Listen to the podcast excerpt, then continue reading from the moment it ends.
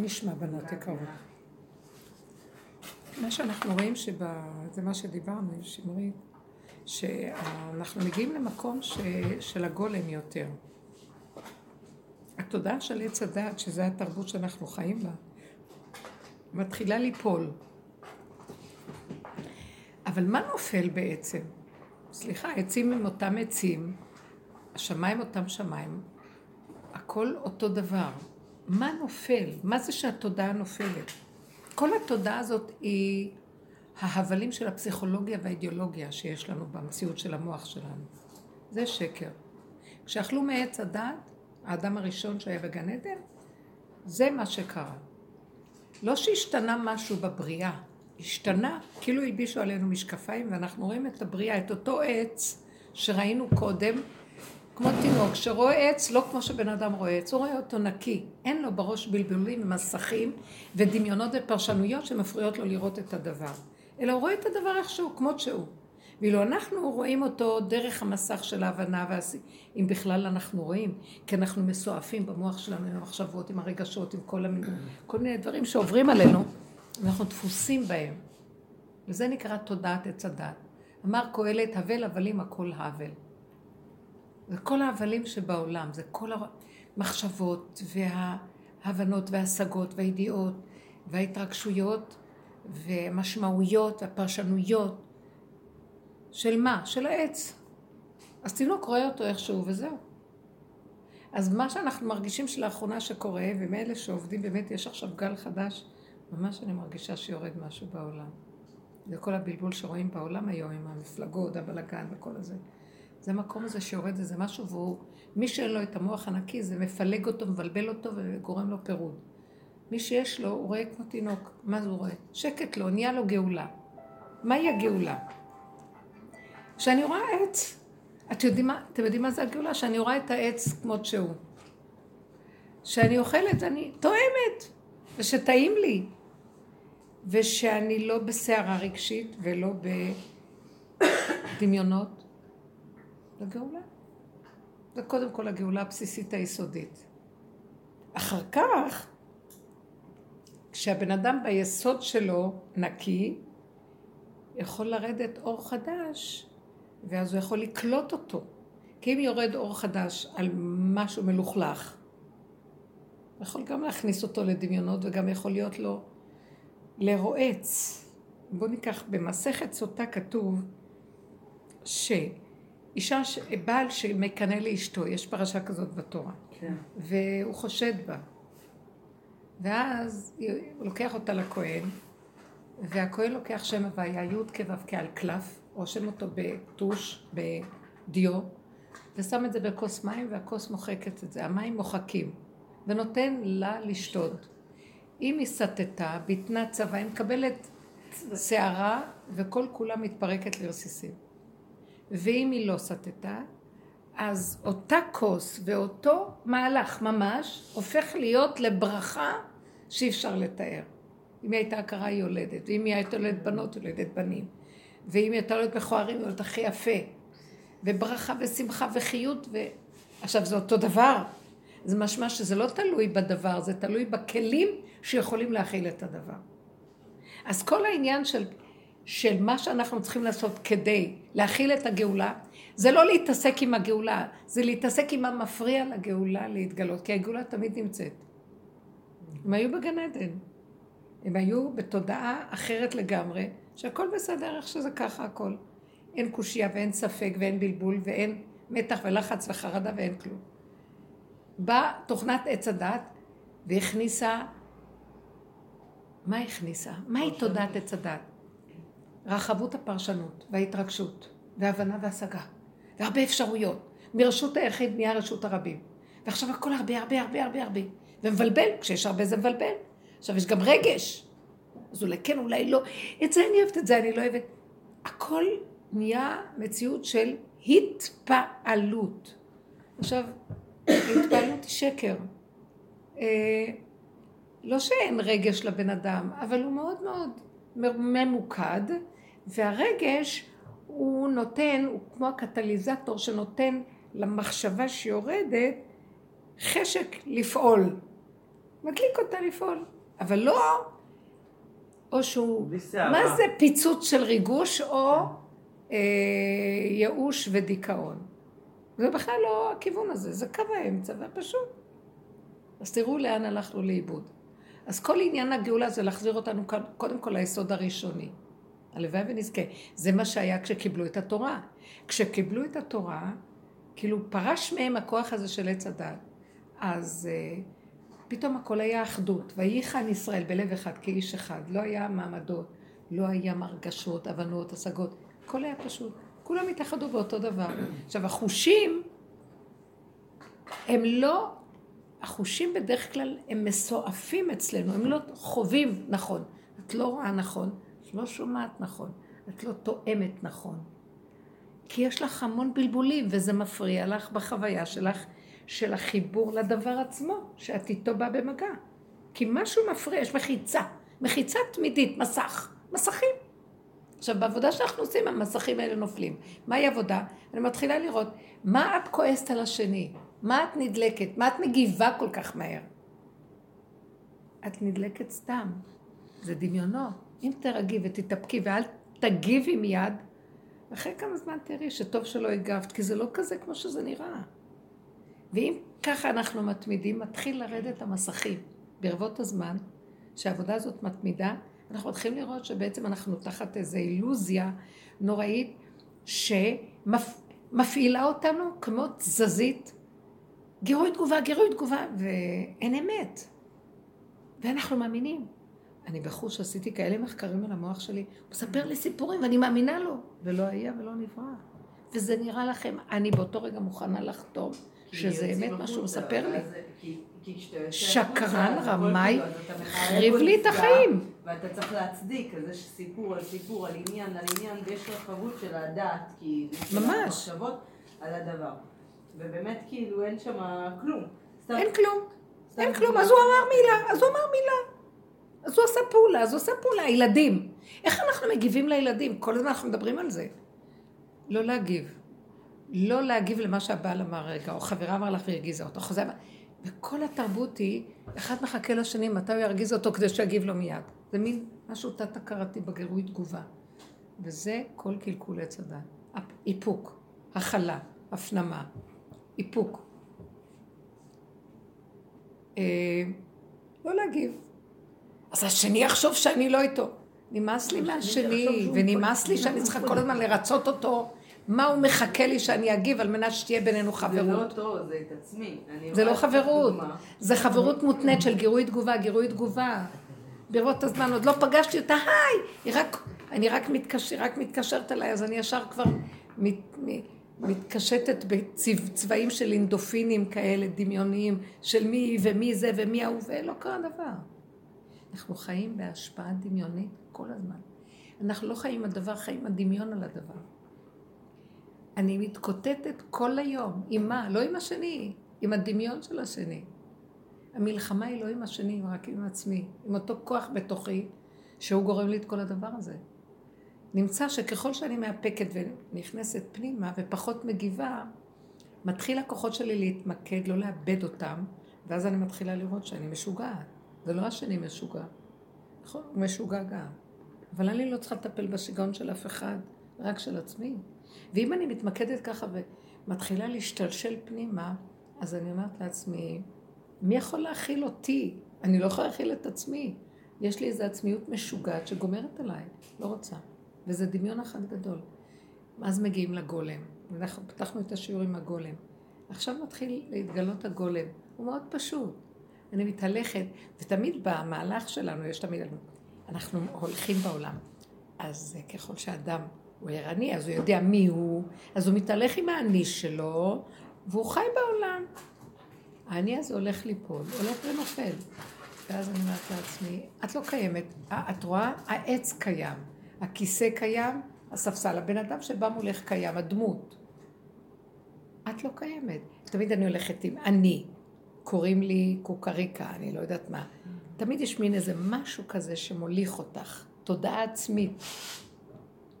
לאחרונה הוא נופל, ואז אני רואה, אני רואה יותר טוב את מי שבא לקראתי, אני רואה את העץ יותר יפה, כי האני הזה לא מפריע לו. ונהיה יותר פשוט הכל. ואז אני, התקשורת היא אחרת לגמרי, כי הכל מאוד פשוט. והוא בכלל לא קשור לאני, אין אני כזה, זה דמיון. אז הגולם מתחיל לבצבץ. הגולם הזה, מה שכתבנו בשבת, בזה, הגולם הזה שם יושב עליו הוויה. הוא עושה את הישועות בעולם. עושה ישועות. הגולם עכשיו אומר, סיפרתי לכם את הסיפור שהיה לי? סיפרתי את זה בשיעורים אחרים. יום ראשון שעבר, הייתי צריכה לנסוע, נסעתי לבני ברק לשיעור. עכשיו, עוד פעם קרה לי הדבר הזה, באמת עכשיו אני נזכרת שזה קורה לי בדרכים. דיברתי עם מישהי בטלפון ולא שמתי לב, ועברתי את התחנה. נהייתי מפגרת, בקיצור, אתם מבינים שאין לי יכולת להכיל גם את זה וגם את זה וגם את זה, מה שפעם המוח הגדול, אני יכולה הכל. נהייתי כל כך מוגבלת, כמו תינוק קטן, שלא יכול, אוי אוי, רגע, לא יכול גם לדבר וגם לזכור שעוד מעט התחנה. נהיה הכל קטן, מצומצם, ממוקד. ואז עושה לי מסקנה, אל תדברי, בזמן שאת יודעת שאת צריכה לרדת. עכשיו, החיים נהיים מאוד פשוטים. פעם, מה? אני לא יכולה לדבר, והכל, הכל אפשרי. לא, לא, לא, לא, נהייתי כזאת מוגבלת, שאומרת, לא הכל אפשרי. ואז נהיה לי חיים טובים, לא לחוצים. כי הגדלות שלי חושבת שהכל אפשרי, ואז אני מתה מלחץ. ואז אני כועסת על עצמי, למה אני לא יכולה שהכל יהיה אפשרי? ואז אני ממרמרת לכולם את החיים, כי הכל היה צריך להיות אפשרי, ופתאום אם לא הולך לי, אז אני כועסת למה לא הלך לי, כי הכל היה אפשרי. אבל בכלל זה לא נכון. בן אדם לא יכול להכיל. אבל יש לנו איזה שק שכולם רצים עליו, והם לא יכולים להכיל כלום, ואז הם צועקים אחד על השני ורבים, ויש לחץ נפשי נוראי. זה מה שדיברנו, זה, זה נורא והיום הלחץ הזה. ואז אני כועסת על עצמי, למה אני לא יכולה? את לא יכולה, את לא חייבת להיות יכולה, תרגי, זה בסדר. זה, זה דרישה נוראית. הקיצר, אז דיברתי עם מישהי, ואז עברתי את התחנה. הגעתי, עכשיו דיברתי, זה שתי נשים שבדרך, שחיברתי ביני בנושא העסקים, שהן בדרך. אחת מהצפון, אחת מהדרום. אבל משהו, כשהשם צוחק עלינו, חיברנו אותם, וכולן בדרך, באהבה, ואז אתם יודעות איך זה. אני גם כן, לרגע לא... זה ניסיונות. כשמתחילים להגיע לעסקים ועניינים כאלה, דווקא אלה שבדרך מתחילות להתקטש עוד יותר מה שאחרים. כי מנסים אותנו, אתם בדרך באמת? קיצור, התחילו להסתבך בנושא העסקי, ועלו על טונים לא לעניין בכלל. אז אחת התקשרה אליי וסיפרה, ואני בקשר הזה. בקיצור, שתיהן התקשרו. סמוך, מעניין. זאת, אז הייתי עסוקה עם הסיפור הזה. והשתדלתי להיות בקרירות של זה, ירדתי על אחת מהן יותר, מטעם הדרך, לא שחשבתי. ואז פספסתי את התחנה. אני, למה אני מספרת את זה? זה כי זה כן חשוב לסיפור. ירדתי, זה היה צומת גאה וז'בוטינסקי. ירדתי שם ואמרתי, טוב, רגע, רגע, אני יודעת איך לעבור ולעלות על גאה מהצד השני, לקחת אוטובוס ולחזור תחנה אחורה.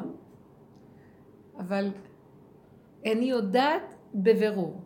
כשירדתי, הייתה מישהי לידי, אז הילד הקטן, הטיפש הזה, שואל, לא ילד קטן האמיתי, זה שהמוח שלו, יש לו הרבה ידיעות.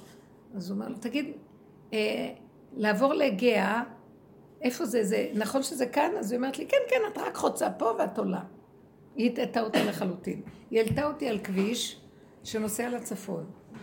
שהוא היה, הייתי צריכה טיפה להמשיך ואז לעלות על כביש אחר. ואז אני יודעת שעולים, אז מתעגלים, אז אני עולה עליו, אני מחפשת את העיגול, אבל אפס תמיד העיגול שם הוא הולך ככה, ופה זה הלך ככה. אז כבר התחלתי להרגיש שאני לא בדיוק בטוחה אם זה הכיוון, אבל אני כבר עולה עליו. גשם זלעפות שהיה, אי אפשר לתאר. ואני עם הפאה, ועם איזו מטריה מצ'וקמקת, אבל שלא הייתה ארוחה למהלך הזה, ואני הולכת לתוך הזה, מסתובבת, מתעגלת, מתעגלת, מתעגלת, והוא מין עושה מין סיבוב כזה. אין תחנות, אין שום דבר. איזה בקושי מטר, חצי מטר של, של צהוב כזה, פס צהוב, ואני מוצאת את עצמי, הולכת, מהלך של עשרים דקות, ונכנסת לתוך הכביש, נוצאה לחיפה. ואז אני קולטת שאני לא בכיוון הנכון. עכשיו, לא עלה בדעתי בכלל, כאילו מישהו בא לקח לי את המוח לחזור בחזרה. ואז אמרתי, אולי, אולי עוד מעט התחנה, משהו לא שפוי. ואז התחלתי, ראיתי איזה מונית עוברת, אז אני עוצרת אותה, מי מקשיב לך בכלל? כביש מהיר, מכוניות טסות, גשם זלפות, וככה אני מנסה לעצור, מה פתאום? בטח חשבו זאת ברכה מגאה, לא חשבו. או שמישהו זרק אותה מהאוטו ולא יודעת מה. עלה בדעתי כאלה והרגשתי, עכשיו, הגשם ניתח נורא, המטריה התקפלה לי, עפה לי. הפאה נרטבה, נהייתי כמו איזה כבש סחוט. עכשיו, ושום דבר לא עוצר לי אף אחד, ואני מרגישה כאילו, ואז התחלתי להתפלל להשם, אלוקי ישראל, השם, בך בתחו אבותינו, אליך נמלטו ולא בושו, תענה לי, תראה איך אני נמצאת כאן, אין קול ואין עונה. אז אולי פרקי תהילים, אז כמה פרקי תהילים, ואחר כך נזכרתי בקופת הצדקה של העיר, ואחר כך אמרתי, תעשי חשבון נפש, אולי שאת צעקת על זאת, נפתח לי ההיגיון בקיצור, כל האופניו של ההיגיון, לפתוח את העסק ולראות מה כאן לא היה בסדר. וצעקות ולהשם ול... ופתאום צעק, איזה אכזריות, איך הלת לא אותי לדבר הזה, מה אתה רוצה ממני, יהיה לי כאן? אין קול ועוד, ואין עונה, והיו שמך ברזל. רבע שעה של, קודם כל איזה עשרים דקות הליכה, מתוך כל זה אני מדברת איתו, זה לאחר, בוא נגיד עוד איזה רבע שעה של דיבורים כאלה, המון זמן הייתי על הכביש ככה. אף אחד לא עונה לי, לא עוצר לי אף אחד. ואיזה גשם תח, פשוט. ואני גם מרגישה לך, ממש כמו תינוק, הגוף שלי כבר לא יכול, לא, לא הכוחנות של המוח הזה, היא נופלת, אז הגוף כמו תינוק. ואז אני רואה איזה אכזריות, איזה הנהגה אכזרית יש בעולם. אני קולטת את האכזריות, כי כשהשמיים נעולים, אין קול ואין עונה, התקועה, לאן תלכי? וגם הוא לקח לי את האפשרות שאני אחזור בחזרה אחורה. כאילו לא קיים אפשרות כזאת, אני תקועה. ואז פתאום, בזכות הדרך, בא לי מחשבה כזאת. את לא בכיוון הנכון, לא רק בדרך, בחשיבה שלך. את לא צריכה ללכת על מה שקודם, היינו בעץ הדעת טוב, מתפללים והצדקות וכל זה, כי זה לא עובד שם. בשבילנו השערים שם נעולים. אני הזכרתי שכשהיה בית המקדש בנוי, אז השערים של בית המקדש היו כנגד השערים של השמיים. והתפילות היו עולות, הקורבנות, התפילות. חורבן הבית גרם שהשערים נסגרו ונפתחו חלונות. בהמשך הגלות נסגרו החלונות ונפתחו חרכים. נשארו החרכים, מציץ מן החרכים. אני הרגשתי עכשיו שגם החרכים לגמרי נסגרו, נסגרו. והיו שמך ברזל, אין קול ואין עונה. ותשמעו, זה רגע של אכזריות קשה מאוד. קר לי, אני לא יכולה, גשם נוראי, אף אחד לא... אין סיכוי, זה, זה נראה לי שזה לא נורמלי שמישהו יעצור לי פה בכלל. אז מה אני עושה? כאשר את לא יודעת שיש אפשרות לחזור. אז את תקועה, בקיצור. ואז פתאום בא משהו ואומר לי, תקשיבי, את שכחת את העבודה. כמה שמדברים על עבודה וכמה שעובדים, כשיש רגע של מצוקה, את חוזרת לטפים הרגילים. זה דבר של דורות. בלי שמוח של עץ הדעת חזק. ואז פתאום אמרתי, רגע, אומר לי, איפה הגולם? תחזרי לגולם. קודם כל, פתאום הדבר הראשון שנזכרתי זה, התעשתתי והתקבצתי פנימה. כבר לא היה שם, שם, שם, הכל פנימה. ואז הדבר הבא היה, האמת הפשוטה היא, שאת עכשיו רטובה, ואת תקועה, ויורד עלייך גשם, ואין מי שיעצור, ו- ו- ו- ו- ולא עוצרים. ואת תקועה. עכשיו, לא היה שם, באבחון הזה, טוב או רע. לא היה רגש. היה פשוט הערכת מצב. וככה זה. עכשיו, פתאום ראיתי שכל המסכנות העצמית שצעקתי, תעזור לי, נעלמה. כי באמת היה לי חם. המעיל הזה היה טוב. הוא, הוא יכול לעצור, הגשם לא נכנס. אז הפה הייתה רטובה. אבל אני באתי מ- מירושלים. בירושלים היה קור של שלג. ושם היה קר, והייתה רוח, אבל לא כזה קר כמו קור של שלג. אז תפסיקי להיעלל. זה לא, באמת, זה לא כזה נורא. זה באמת. ואז, מתוך כל הסיפור הזה, נתמקדתי במצב האמיתי הפשוט. כאילו, הבחון פשוט של המצב, מישהו אחר מאבחן מישהו, והוא לא קשור רגשית לכלום. ואז אמרתי לעצמי, אז המצב הוא כזה, ומאחר ואת נמצאת במצב הזה, ככה דיברתי. אה, סליחה, לפני שהתחלתי לספר את כל זה, היה לי פתאום במחשבה איזה קול שאומר, מה תצעק אליי? דבר אל בני ישראל ויסעו, מה שכתוב בשלח בפרשה הזאת, קריאת ים סוף, שמשה צועק וכולם צועקים, המצרים מאחורה והיה מקדימה. אני רואה, אין אף אחד שעוצר לי, לא בא לי מחשבה ללכת, זה נראה לי סוף הדרך לחזור אחורה, איך אני אחזור? וקדימה אין כלום. ואז היה הכל אומר לי, מה תצעק אליי? מה אתה צועק? דבר אל בני ישראל ויסעו. זה לא זמן לצעוק בכלל ולהתפלל, זה זמן לעשות פעולה פשוטה. ואז בא לי המחשבה לחזור לגולם, ואז פתאום מהפה שלי יוצא כזה דבר, אחרי שאני ממקדת ומאבחנת את המצב, בלי רגש, בלי כלום. מיקוד נקי, האמת היא מדהימה, היא נקייה, היא פשוטה. היא פשוט לא נגועה, משוחדת בצורה הרגשית. כאילו, אז זה מישהו אחר בכלל פה. ואז אני אומרת, אז מישהו חייב לעצור לי, מישהו חייב לקחת אותי מפה. או אמרתי, אני חייבת לצאת מפה, זה היה הדיבור. אני חייבת לצאת מפה. לא עברו יותר מכמה שניות, עוצר לי רכב הכי יפה בעולם. וואו, גדול, יפה כזה. עכשיו אני, אני מסתכלת עליו, לא התפעלתי בכלל, כי לא היה לי רגש. וואי, איזה נס, כלום, שום דבר. ואני מתהלך, אני עולה, האוטו לא יכול היה לעצור קרוב מדי, אז הוא עצר, אז קצת רחוק. ואז אני רואה את עצמי אפילו לא רצה אליו. הולכת. תחושה של זמן איננה, תחושה של לרצות את הבן אדם, הוא עושה לי טובה, כלום. ואני פותחת את הדלת, איש צעיר נחמד, ממש פנים טובות טובות, ואז הוא אומר לי, איך הגעת לכאן? אמרתי לו, לא יודע, טעיתי, פשוט בכביש אחר, הלכתי ברגל, חשבתי ואני טעיתי. אז הוא אומר לי, טוב, אז קודם כל תעלי.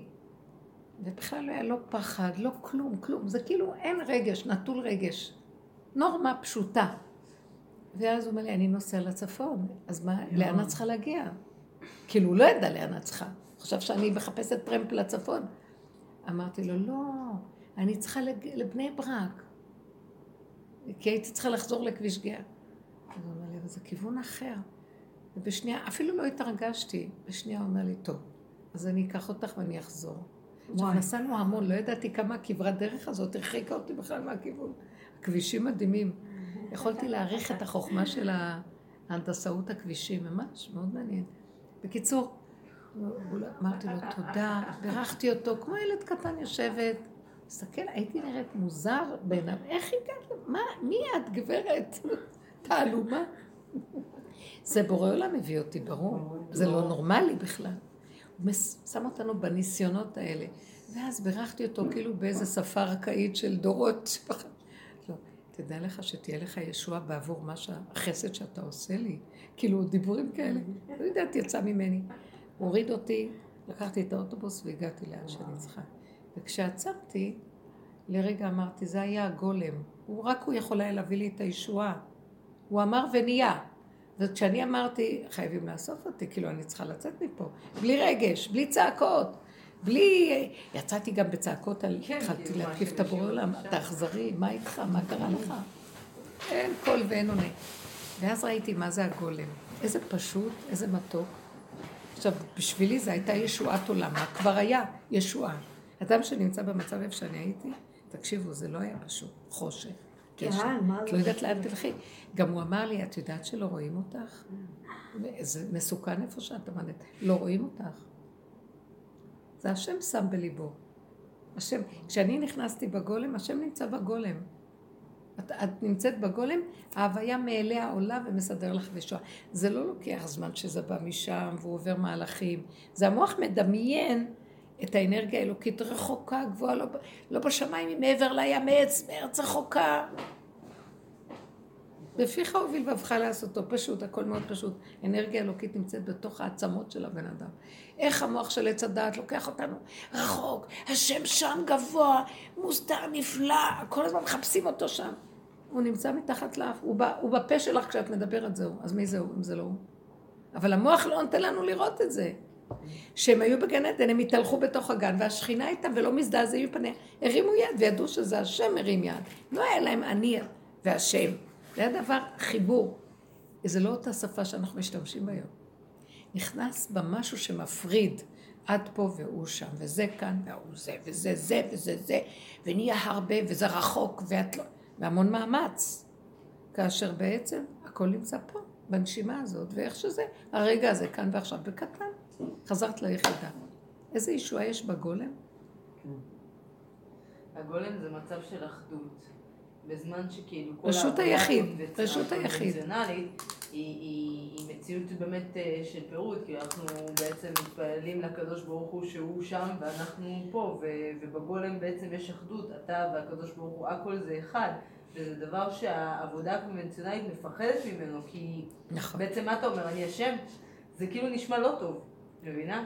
לא שרק לא נשמע טוב, תראו מה שתודעת עץ הדת עושה לנו, בוא ניקח, בוא ניקח, אני רוצה להגיד משהו, התודעה של עץ הדת הדתית, החרדית, שאנחנו בעצם מתקנים את עץ הדת רע לעץ הדת טוב, כל עץ הדת הוא כולו נבלה וטרפה, גם הטוב שלו, גם הרע שלו, כי הוא דמיון, כי יש בו אגו, אז יותר טוב להיות אבל אגו רע, טוב מה שאגו רע, בוא נגיד, בשביל לקיים את העולם, אז מבטרים לבן אדם על האגו השחצני שלו, אבל שלא יהיה אגו מפלצתי כמו דש, שהורגים את הבני אדם, אז העולם יכול להתקיים. אבל האגו... עדיין אגו. עדיין אגו, ולא רק זה, הוא גם גנב, הוא מתכסה בהצטלה דרבנן, ובעצם הוא מנצל את כל מי שרק אפשר לעניינים של האינטרסים והתועלתיות העצמית שלו. בוא נגיד, אנחנו קיבלנו לתקן, מאחר ולא יכולנו לעמוד בלוחות הראשונים, שאז היה אור והשם התגלה, ושמעו את הקולות, ואין עוד מלבדו, הכל בסדר. אז אחר, אחר כך קיבלנו את הלוחות השניים שהתלבשו עוד פעם בעץ הדעת, אבל זכינו כבר להבין שעץ הדעת רע לא טוב, אז בואו נהיה עץ הדעת צדיקים. עכשיו, מה זה עץ הדעת צדיקים? תקיימו את התורה. אין לכם ברירה. כפה עליהם הר כגיגית, אין לנו ברירה. עכשיו, תראו מה אנחנו עושים עם עץ הדעת טוב, הצדקות. המצווה, אנחנו מהדרים אותה, מפארים אותה, משמעות אותה, אלה... עכשיו, תילי תילים של מצוות, תילי תילים של הלכות, תילי תילים של הנהגות, תילי תילים של המון עבודה להיות יהודי. את לא יכולה סתם לבוא לאכול, את צריכה כשרות, את צריכה לבדוק, את צריכה לברר, את צריכה זה, את צריכה לברך, מה לא? מה עשינו? תראו מה שעץ הדעת טוב עושה. לקחנו את זה ועשינו את זה, לא, זה מלכתחילה. וואי, איזה זכות. את יודעת מה, את לוקחת את המצווה, מה צובעת אותה, מסדרת אותה, ואז הבן אדם חי ואופר, שהוא זוכה לקיים. סליחה, אני מדברת מטעם האמת, זה נשמע כמו כפירה מה שאני אומרת. נכון. מטעם האמת, עכשיו תקשיבי. אני יודעת שזה לא כפירה. ברור, כי כדי לבוא לאמת נצטרך לכפור בשקר, לא של המצווה, של מה שעשינו מהמצווה. סליחה, זה עול, קשה לי, אין לי כוח. עוד מוסיף, בגלל... שעשו מזה וואו, אז עכשיו תוסיפי עוד דקדוקים, ועוד זה, ועוד זה, וזה נחשב מעולה. והבן אדם קורס, יקום איזה דור שיגיד, די, נמאס לי, אין לי כוח, ויפרק את הכל ויברח. מה הוא רואה אותו דור? תראו, כפו עלינו הר כגיגית, חייבים לקיים, יש לנו ברירה, אבל עוד ליפייף את זה, ולסדר את זה, וללכת לזה, וזה, זה, סליחה, זה שקר. אם אני חייבת לקיים, אני אקיים. מה שאני יכולה לקיים במינימום, אני אקיים.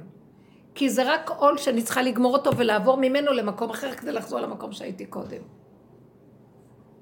אז למה אני עושה את זה כל כך יפה? אז הכל כך אני היפה, זה מה שהיא אמרה קודם. החיים נהיו, וואו, נישואים. סליחה, זה העול הכי קשה בעולם להתחתן. למה את צריכה לחיות עם בן אדם שמונים שנה עם אותו אדם וכל זמן להיות נאמנה לו? אם התורה לא הייתה מצווה אותי. אפשר ללכת לאמא שלי והיא תסביר איך לא עושים את זה. איך לא נשארים שמונים. לא! אני אגיד לכם משהו. אז אותם אנשים יגידו, אז מה ההבדל בין חילוני ל... אם אני כן, אני מכשירה את החילוניות. נשמע ככה כאילו, נכון? חס וחלילה. אני מכשירה את השקר האופף את העולם של הדת והמצווה. שהוא מביא אחר כך לשקרים הכי גדולים. וזה מה שגורם שהשם לא יכול להתגלות פה, כי השם הוא אמת. הוא רק נתן לנו מצוות ותקיימו. מה שאתם יכולים שתעשו? למה אתם? כי למה? כי יש חלק שזה המקצוע שלהם, אז איך הם יתפרנסו אם הם לא יגדילו את זה ויפארו והכל והכל. ואז מפחידים את הציבור והכל. ותדעו לכם שזה לא האמת בכלל. אני באה לבנות האמת. האמת היא שאני חייבת לקיים מצוות, יש לי ברירה. כפה למרקי גיגית. עכשיו, מלכתחילה, אני בגולם, הגולם הוא פטור מהמצוות דרך אגב. הגולם לא חייב. אבל אני לא גולם, יש בי גולם. אז אני חייב לקיים, יש לי תודעה של עץ הדת. אז התודעה, זה החטא ש... זה החטא ועונשו. זה עונש! אז למה אני מייפייפת את העונש? שמתם לב מה קורה לנו ביהדות? עכשיו, אם לא נלמד את האמת שבדבר, לא נוכל להיגאל. כי יגיע זמן הגאולה, ושתתגלה האמת הפשוטה, והמתייפפים יגידו, מה פתאום? אתם שומעות? מה פתאום? מה? את אומרת ש... לא. האמת שהשם לא רוצה מאיתנו את כל העול הזה, זה רק התוצאה מחטא אדם הראשון, כי גם אדם הראשון היה מקיים מצוות בגן עדן, כי השם נתנו גן עדן לעובדה ולשומרה, אלה מצוות תעשה ולא תעשה. אבל איך הוא היה מקיים? אין מתח, אין לחץ, אין כלום, בכיף, הכל מגיע עד אליו במלכות, המלאכים צולים לו בשר ויין, מסדרים לו את החיים, מושיט יד, מקיים את המצווה, עושה ככה, עושה תנועה. הנחש הכניס אותו למקום הזה של המתח, לחץ, האגו, החרדה, הפחד, הספק, הבלבול, הריבוי מביא ספק, כי את לא יודעת בין זה לזה לזה לזה מה לעשות, והכל מהגיהנום עלי אדמות, והרגש מדבר הכי פשוט, פתאום המוח שלך רואה את זה תחת איזו זכוכית ששוברת לו את הקרן ונהיה עשר קרניים, חמישים קרניים, לך עכשיו תבחרי מה ביניהם נכון, זה איסורים, אז עכשיו, לא אבל זה הכי יפה, אני מתה לצאת מהתוכנית הזאת מלכתחילה, אני רוצה לחזור, אני אוהבת את התורה, אני משוגעת על התורה. אני כולי, אני התורה. אבל אני לא רוצה אותה בצורה הזאת של הלחץ, המתח, החרדה, השנאה, הגזענות, זה נגד זה, או בעד זה, זה כאלה, זה לא כאלה. כל המהלך הזה לא נכון. אני, אני שואלת, יש עכשיו, בוא ניקח סוגיה. אה, כתוב, הבית השלישי ירד מן השמיים. בית המקדש. עכשיו... אה, באים תלמידי חכמים, אמיתיים, ואומרים, אין כזה דבר. לבנות בית המקדש זה מצווה מתרי"ג מצוות מדאורייתא. זה מדאורייתא, תרי"ג מצוות. אז עכשיו הבן אדם צריך לדעת, בני אדם, שהם מחויבים במצווה הזאת. יש יותר מ-מאתיים מצוות מהתרי"ג שקשורות רק בנושא של הקורבנות, של בניית בית המקדש, של הכהנים וכל עבודתם וכל זה, כל זה. זה מצוות שהשם ציווה. זה לא השקפה. זה לא עניין של גאולה, זה עניין של קיום מצוות. אז למה, איך יכול להיות שבית המקדש ירד מהשמיים? אם הוא הצטווה להיות... כאילו, התפילין ירדו מהשמיים. לא. אז את מחכה שהתפילין ירדו מהשמיים. יש מצווה לקיים תפילין. אז יש כאלה שאומרים, לא, בית המקדש השלישי ירד מהשמיים. נכון שזה כתוב בחז"ל. אז באים אלה ואומרים להם, מה זאת אומרת תרד מהשמיים? תרד התודעה של הסערה והבלבול והלחץ והחרדה והפחד. ויהיה מאוד פשוט שכמו שאנחנו עושים את המצווה הזאת, נעשה את המצווה הזאת. עכשיו, אדם ייגש לעשות את המצווה, מושיט יד והכל בא לקראתו. זה לא שהשם יוריד אותו בעניין, זה בן אדם יעשה את הדבר, ויבוא לקראתו הכל בקלי קלות, הכל יסתדר מאליו. עכשיו אני מסתכלת על אלה שמדברים ככה ואומרים. אז אם כן, אני מציירת לציור. בואו נגיד שאתם צודקים שזה ירד מהשמיים, שזה, אני רוצה כאן להוכיח את השקר שיש בתודעה של עץ הדת. אז אני רוצה להגיד לכם דבר אחד. אם הוא יורד מהשמיים, ואלה לשיטת החזון איש, יש עלו שיעורים שמודדים. שיעורים, שיעור של קידוש, שיעור של... יש שיעור, בכל דבר יש שיעורים שיש הגרח נועה, יש החזוני, שיטות, כמה, מה זה גודל אמה. אמה זה ארבעים וחמש סנטימטר. אז הגרח נועה סובר שזה ארבעים וחמש, והחזוני סובר שזה חמישים ומשהו. יש ויכוחים בנושא של... עכשיו בוא נגיד שהוא ירד מהשמיים. לשיטת החזוני שזה לא יהיה, תלמידי החזוני זה, הם הראו שהאמה של בית המקדש שירד, היא לפי הגרח נוי, אז הם יגידו, לא, לא יכול להיות, אנחנו הולכים לפי שיטת החזון איש, זה לא, זה לא מקובל אלינו. תעלו את זה בחזרה, למה? כי לא פוסקים הלכה בשמיים, אנחנו כאן קובעים, אבל הוא ירד מהשמיים, אתם אומרים. אני רוצה להגיד לכם מה שהמוח של הבן אדם יכול לעשות, וסתירות זה דברים שהם כתובים ואני לא מביאה אותם. מה שאני רוצה לומר הוא, שהדמיונות שלנו בתוך המוח, הם הם שגורמים שאנחנו לא נוכל להגיע לתכלית האמיתית של הגאולה, כי הגאולה היא מאוד מאוד פשוטה. איך שזה ככה בטבע הענקי, פשוט בלי נגיעות, בלי מוח, בלי בלבולים, מה שצריך. החוכמה הנקודתית, ואותה את מקיימת, וזהו בלי כל הבלבול והריבוי. כתוצאה מעץ הדת, אז יש ריבוי. למה? כמו שיש סבך היער, שנהיה מהתודעה הזאת של עץ הדת, סבך יער, אז גם החכמים נכנסים בבלבול הזה, ומתפלפלים כנגד הבלבול. בקיצור, מה שאני רוצה לומר, שהכל כל כך פשוט, וכתוצאה מהשקר של תודעת עץ הדת, גם התורה צריכה להיות מאוד יפייפית, ומאוד ויכוחים, ויש כל מיני הנהגות וכל מיני... וככה אנחנו בגלות. בסדר, זה יותר טוב מלהיות רשעים, אבל זה לא האמת ולא הגאולה. עכשיו, כשאנחנו רוצים גאולה, מה אנחנו אומרים? זה יהיה בערך ככה. לא, הגאולה זה... זה ייפול כל החלק הזה של הרגש והשערה והבלבולים והפירוד שזה עושה, ויהיה אחדות פשוטה. והתקיימו דברים בפשטות. גם אפילו אם יהיו שוטות, שיטות, אבל יהיה את הכבוד מאחד לאחד לשיטה. אבל גם השיטות תתפטרנה, בגלל שהשיטות היא מלשון שטות. כתוצאה מעץ הדת, נהיה שיטות שונות. וזה מה שמביא את הבלבול והפירוד בתוך העם. כי הכל צריך להיות מאוד פשוט. אז זה כתוב, הגולם, הגולם יעשה את הכל מאוד פשוט. עכשיו, זה רק בזכות הנשים שמוכנות להגיע לגולם. גברים לא מוכנים לשמוע על המילה גולם, למרות שהם הגולם הכי גדול שיש. כי הם כל כך מחוברים לעצמם, ולא רואים מין אוטיזם כזה. שהגולם יש לו מין אוטיזם, הוא ביחידה, מה זה אוטיז... אוטיזם? עצמיות, הוא בעצמיות של עצמו. בסדר, ככה שברא את האדם. דרך אגב, המון כאלה חוזרים היום.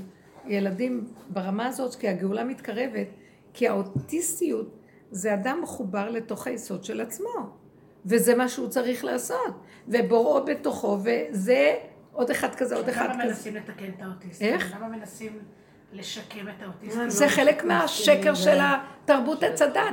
הם חייבים לגייר את כולם לשיטה שלהם, כדי שהעולם יישאר מלא שקר וכזב, והילדים האלה סובלים, והשם שולח אותם כדי שאנחנו נלמד בהם, במקום זה מלמדים את הילדים איך להיות כמונו שקרנים. כל השיטה היא כזאת, ברור, הכל גנוב. למה? אני, אני, אני, לי יש, לי יש השגות אחרות, שכל המהלך הזה שאני אומרת, על מה שדיברנו על הרבנות, למה מתנגדים לכל הנושא הזה של בניית הר הבית, כל העלות להר הבית והבנייה ובית המקדש? בגלל שבאיזשהו מקום, על פי הדין אין איסור לעלות. יש איסור לא לעלות איפה שהעזרות, אני לא נכנס לזה.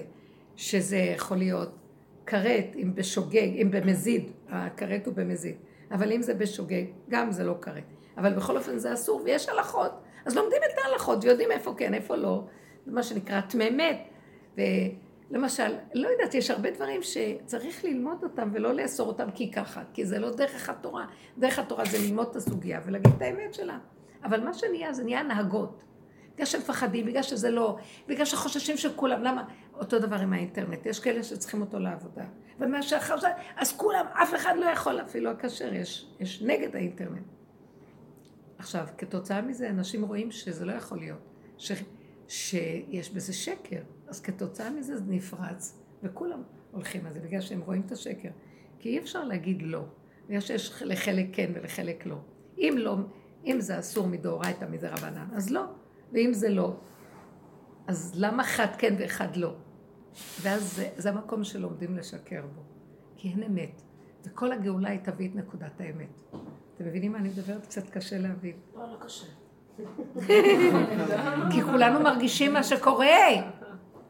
אז אני, אני קולטת, וכבר כמה רבנים אמרו, בגלל שהם קשורים לרבנות, שזה גוף, שהוא מקבל תקצוב מהממשלה, הם לא יכולים ללכת נגד הרבנים. הם לשתתם יודעים שהם לא חותמים על דבר נכון, אבל בגלל שמכריחים אותם, בגלל התפקיד הם חותמים, כבר מתחילים ללמוד לשקר.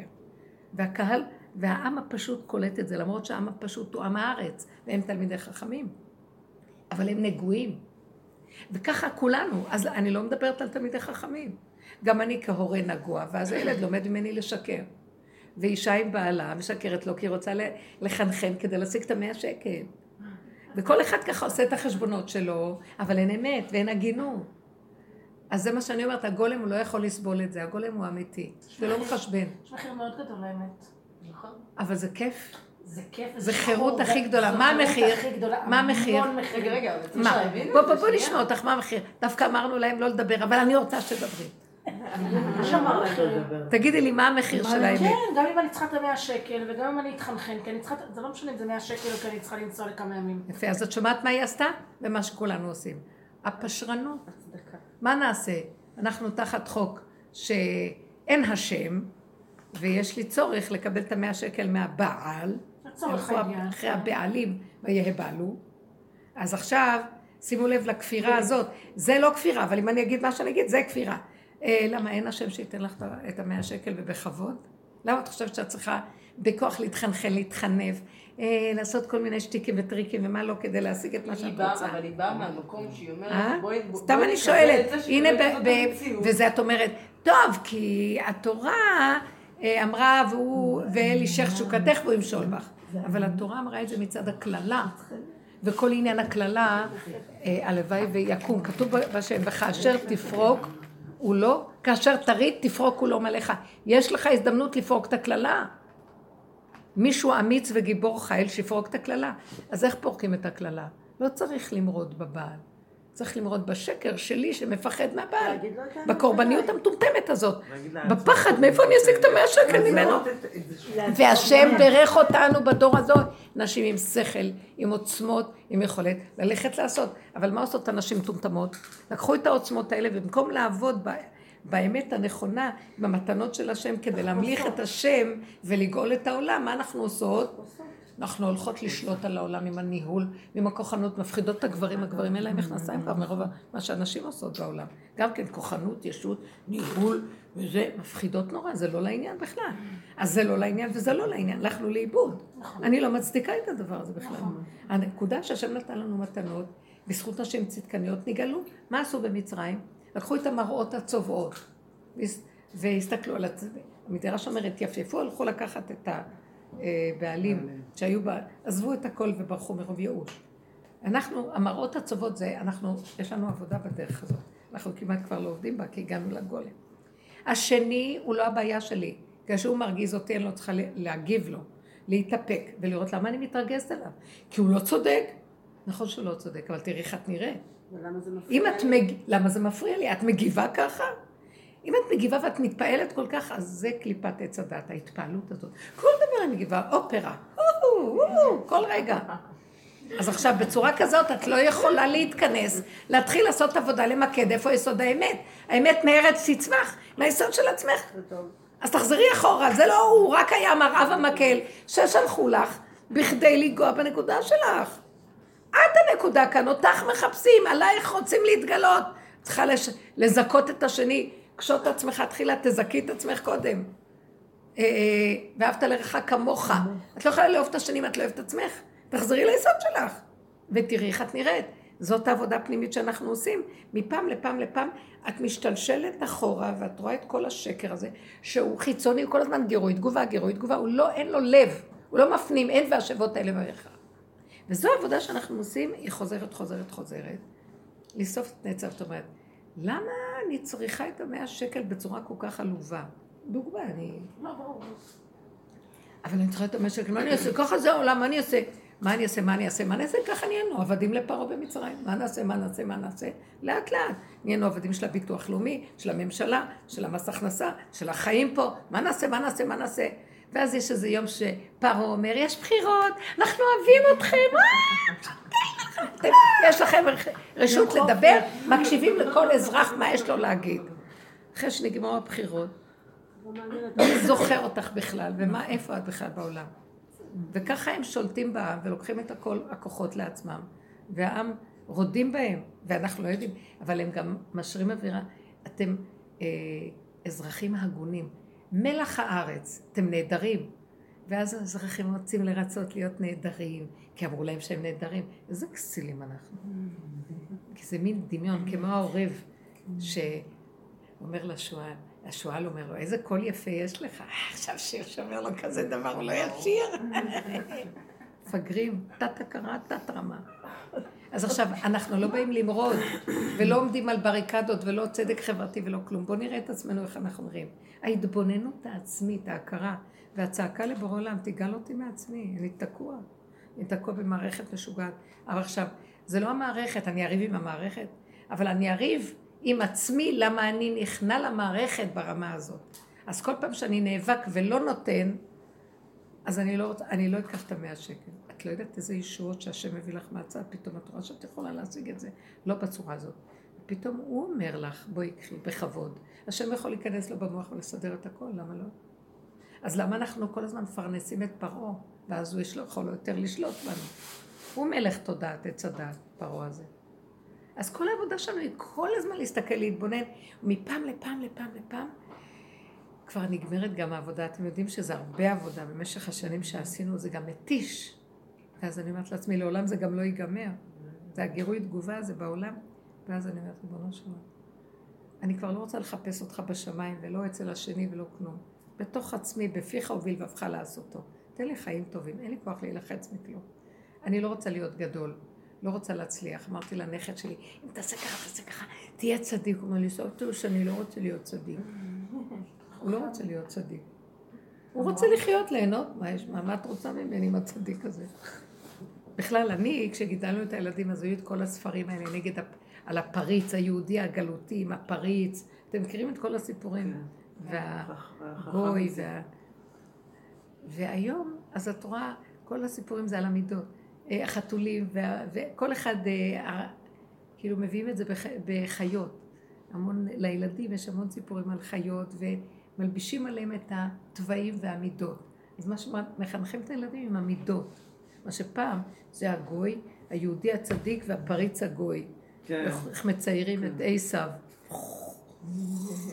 כאילו, כמו איזה קוזק שנראה מזעזע. עכשיו, הבן שלי, אבל הם כבר התקדמו, הוא הביא, הילד שלו הביא את היועצים של פרעה כמו גנרלים גרמניים, עם קרחות ועם מדרגות של מדי צבא, אמרתי. פעם שלי היו מביאים את איסה ואת לובון ואת כל אלה מהסיפורים, איך שהיהודים בגלות מתארים את הגויים.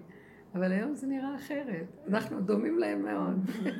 כולנו אותו דבר, פחות או יותר. זה מה שמעניין. מתחיל להתגלות האמת הפשוטה, בלי לשים לב. כי, כי ברגע שילד יפגוש גוי אמיתי, שהוא לא נורא והיום, אז כל, ה, כל הדבר הזה שעליו זה מושתת פשוט יקרוס. אז הוא אומר, היהדות משקרת. הוא כבר קולט שיש משהו פה שהוא שקרי. חייבים להחזיר את היהדות לאמת. היהדות היא הדבר הכי גבוה שיש בעולם. אין עם שסבל כמו היהודים. בסוף אנחנו... ברגע אחד, יש קונה עולמו ברגע אחד, ויש מפסיד עולמו ברגע אחד. כל הגלות וכל העבודה ברגע אחד מפסיד אותה. והדורות האחרונים יגידו, שקרנים? זה לא ככה צריך להיות. אתם לא תשכנעו אותי, זה הכל שקר פה. המון צעירים מדברים ככה כבר. זה לא מה שנראה, הכל שקר, הפוך, הכל הפוך. אז זה מפחיד, כי אנחנו לא רוצים שיעבדו את הערכים. אבל בגלל שהיהדות לא רוצה לשנות את הנקודה שלה וכבר... להגיע, לחפש את עצמה ולבוא ליסוד האמת מעצמה, ממשיכה לחפש את השני והשלישי, ולקטלג ולסדר, והרמות והמדרגות והגזענות ומה לא. אז זה לא יעבוד. אנחנו צריכים, אני לא בא לדבר עליהם, בואו נדבר על עצמנו. איך אנחנו עושים את העבודה בפנים? וכל העניין הוא איך לחזור לגולם, כי הגולם הוא הדבר הכי נפלא. ילד תינוק קטן שאין לו כוחות, לא יכול להיכנס למוח הזה, ולהסתעפות שלו והבלבולים שלו. זאת אומרת שזה הגירוי תגובה, והשני, ומה נראה לי, אין לי כבר כוח להכיל. זה לא השני, זה אני. השני הוא רק מראה לי איך אני נראית. אין לי כוח למהלך הזה. ובסוף כבר אין לי כוח גם שיראה לי איך אני נראית, גם אין לי כוח לראות איך אני נראית, כי אני תקועה וגמרנו, ואין לזה סוף. זה, זה תודעה מזעזעת, מדוזה, שמנגנון של גירוי תגובה סזיפי, שלא נגמר. אז מה ייגמר אם כן? שאני אגיד לו, תעצור את הגלגל, אני רוצה לרדת. כי הוא מכונה, הוא תוכנה. את לא יכולה לשנות תוכנה, את יכולה להוציא אותה ממחשב ולשים תוכנה אחרת. תוכנה בנויה ככה. תוכנת הגלות בנויה ככה. תוכנת עץ הדת בנויה ככה. מרגע שחטו בעץ הדת, זה נקרא גלות. זה לא רק שחרב הבית וחזרו. גם כשהם יצאו ממצרים וקיבלו את התורה, וחירות ממלאך המוות, והיה רגע של הערה שאין בעולם דבר כזה, חזרו כאילו לגן עדן, לאותה תפיסה, חטא העגל, עוד פעם הכניס אותנו למצב של תודעת עץ הדעת, שקר וכזב, להתכסה עולם. הכל עם אגו, רק אגו שיש בו דעת של אמת, אבל עדיין הלב אטום. אז הישות שיש לה דעת אמת, תחפש להישאר עם דת האמת, אבל איך היא יכולה להצטבע באינטרסים וכל מיני הצטלות דרבנן, לסדר לעצמה גניבה? כי סך הכל כולה עדיין אגו, היא נמצאת תחת חסות עץ הדעת, שזה תודה אחרת מעץ החיים, שזה אין עוד מלבדו. זה הצד שהבורא עולם מסתתר בתודעת עץ הדעת, ואז הדמיון שולט, והדמיון מטעה את הבני אדם. זה מאוד מעניין.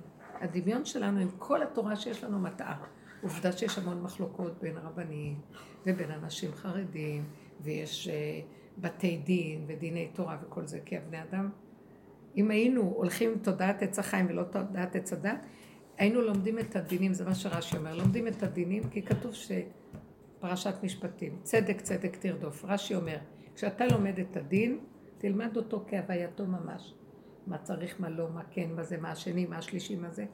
אבל כשזה בא להוציא אותו לפועל, תלך לפנים משורת הדין, תוותר. בכלל לא להוציא את הדין לפועל ממש. ואנחנו לא במקום הזה. אני עם הנושא הזה שעברתי עם הכסף והזה והאיש, ושלקח לי בכל הקיצה הזאת, מה שאני לא עושה, הכל חוזר למקום שלא יכולים לטפל בזה. כאילו כותבים מכתב התראה, זה חוזר, כלום לא נעשה, הוא לא מגיב. ואז היה לי כאלה כאבים בשבת, נפתח לי המוח מעורכת דין. כי אני בעצמי מאוד מפחדת להיכנס בזה. אז היא אמרה שהיא תטפל בזה. ואז היא התקשרה אליי ואמרה ששום דבר לא הולך. ואז נהיה לי כאבים, עוד פעם נפתח לי המוח. וכל השבת הייתה כמו גיהנום. ממש נפערה לי הגיהנום. ואז אמרתי לעצמי, למה את כל כך כאובה מהסיפור הזה? הלוא את ויתרת כבר, אמרת, מה אכפת לך מהכסף? אבל משהו במוח אומר, תעשי פעולות פשוטות, וזה לא קשור אלייך, בלי רגש. אז למה את כל כך מתרגשת כשזה לא הלך הפעולה? משמע שלא שחררת הכסף באמת. כן. ואת רואה את הדמות. עוד לא משוחררת. ואת כועסת עליו. עד שאת לא תשחררי עד הסוף! אין דמויות, אין כסף, אין אף אחד, אין עולם. תיכנסי לגולם, את לא נכנסת לגולם, וזה הסבל שלך. ולקח לי יומיים שאמרתי, אני מתה מכאבים, כי ככל שאנחנו נכנסים בנקיות של הגולם, את לא יכולה לסבול ככה מצוקה, ככה, לא יכולה. תינוק, הסוסה ככה הוא צורח, הוא לא יכול. גבוליות מזעזע. ואז אמרתי, אני רוצה להישאר בגולם, שיקחו את הכסף, שיעשו מה שהם רוצים, לא רוצה כלום, כלום, כלום, כלום, לא קשור אליי ולא שייך אליי. איזה שלוות נפש, אבל עשיתי ברור מאוד חזק לעומק, ואמרתי, לא שייך לי כלום. מה שהיה היה, זה הכל לטובה ולתועלת. זה לא בשבילי ולא שייך אליי כלום. לא להכניס את המוח, כאילו מוח לא נגוע רגשית, אבל עושה פעולות. למה שהגנב ייקח את הכסף? אבל זה לא, אני לא. מישהו אחר שיעשה את זה, אני לא. עכשיו, שנתתי לה והיא לא עשתה גם, אז גם אני לא הלך להגיד לאף אחד כלום. לא וזהו. הביא לי ישועה בנפש. הרגיעות שווה את כל הכסף שבעולם. לא שווה כלום. כי נהיינו בגולם כל כך דקים שטיפת שערה לא שווה לי את החיים. לא שווה. לא שווה כלום. תאכל, תשתה, תנוח, אין יותר כלום. הנה, זה בשורת הגאולה. תאכלו, תשתו, תשנו, ומחר עוד פעם תאכלו, תשתו, תשנו. ומה עשינו כל היום? לא צריך לעשות שום דבר, רק לאכול, לישון, לשתות. ומי שרוצה דרכי, יעביר לי את החיים דרכי וזהו. ואני אעשה מה שאני צריכה לעשות, בפשטות. ואם זה לא הולך, משהו, אני עושה פעולה ומשהו תוקע אותי, אז לא. הולך חלק טוב, ההוויה מתחילה להתגלות. משהו הולך חלק.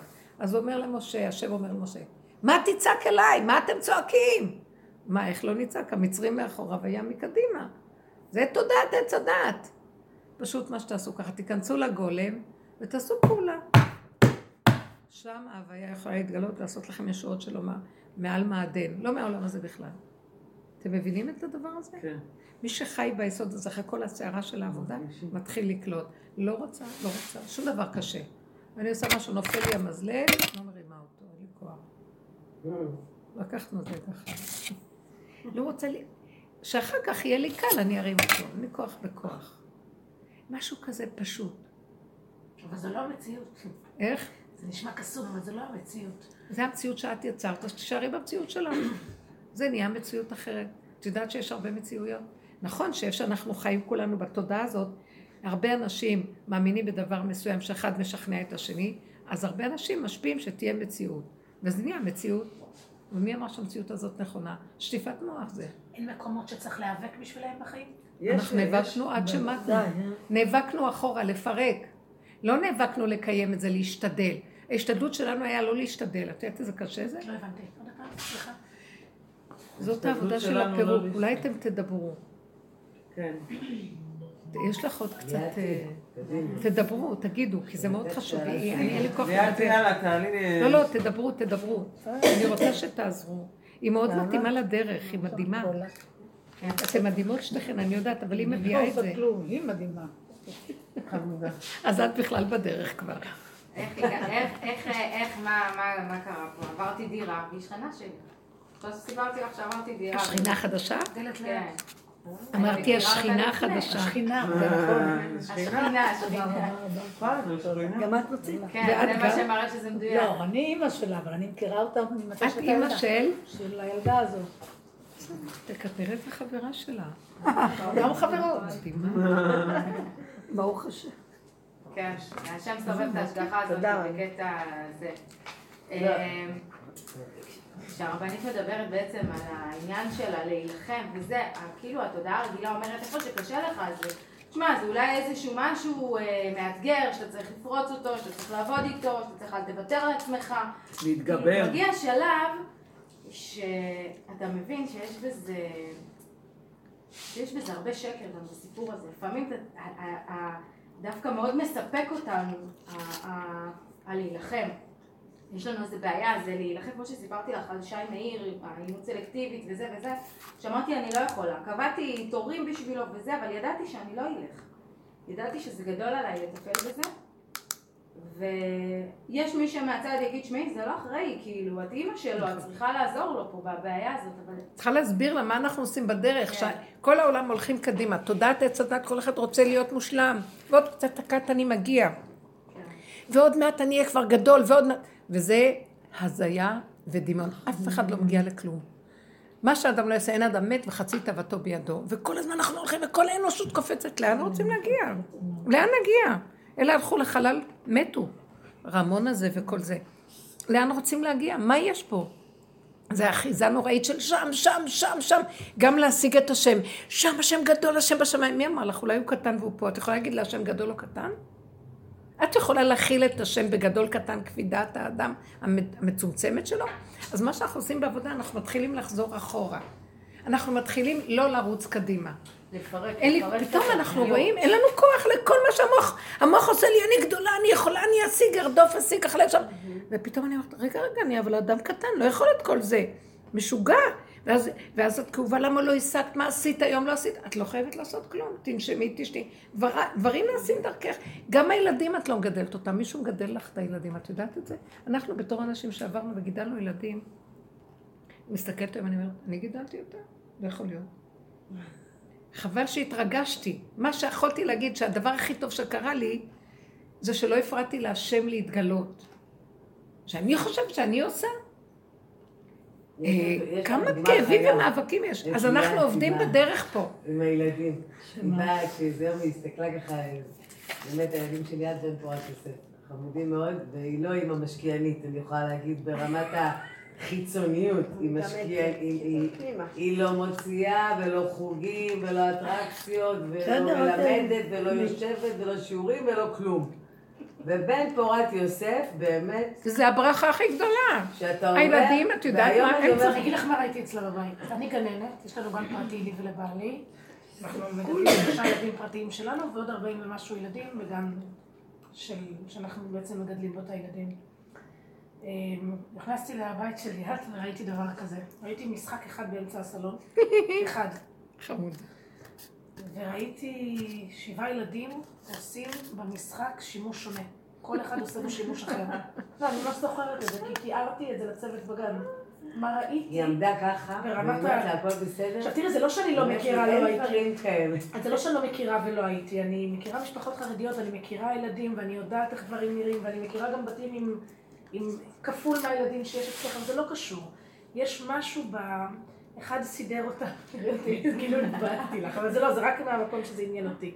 אחד סידר אותם על הספה, אחד דיבר בטלפון, זה הכל מגנטים, אחד דיבר בטלפון. מה שהם עושים המגנטים? אחד לקח את המגנט, הוא לקח כפפות, והוא סידר לשני כפת השיער עם זה. הבנות שם הבנו עם זה, עכשיו אני מסתכלת, אז בדיוק. זה לא שצריך לעשות... לא חייב להשתעבד על כל השיגעון, וצריך וצריך וצריך, כל משרד החינוך וכל מהמפקחים וכל הזה. אין ערך לאובר משחקים, זה מאבד מהערך, גם אין... כבר לא עושים עם זה שום דבר, אני כבר למדתי את זה ברוך השם על בשרי בגן, שהפחתתי... שלושת רבעי מהמשחקים הוצאתי מהגן, פשוט תרמתי הכל, הוצאתי, הוצאתי, הוצאתי, הוצאתי מעט.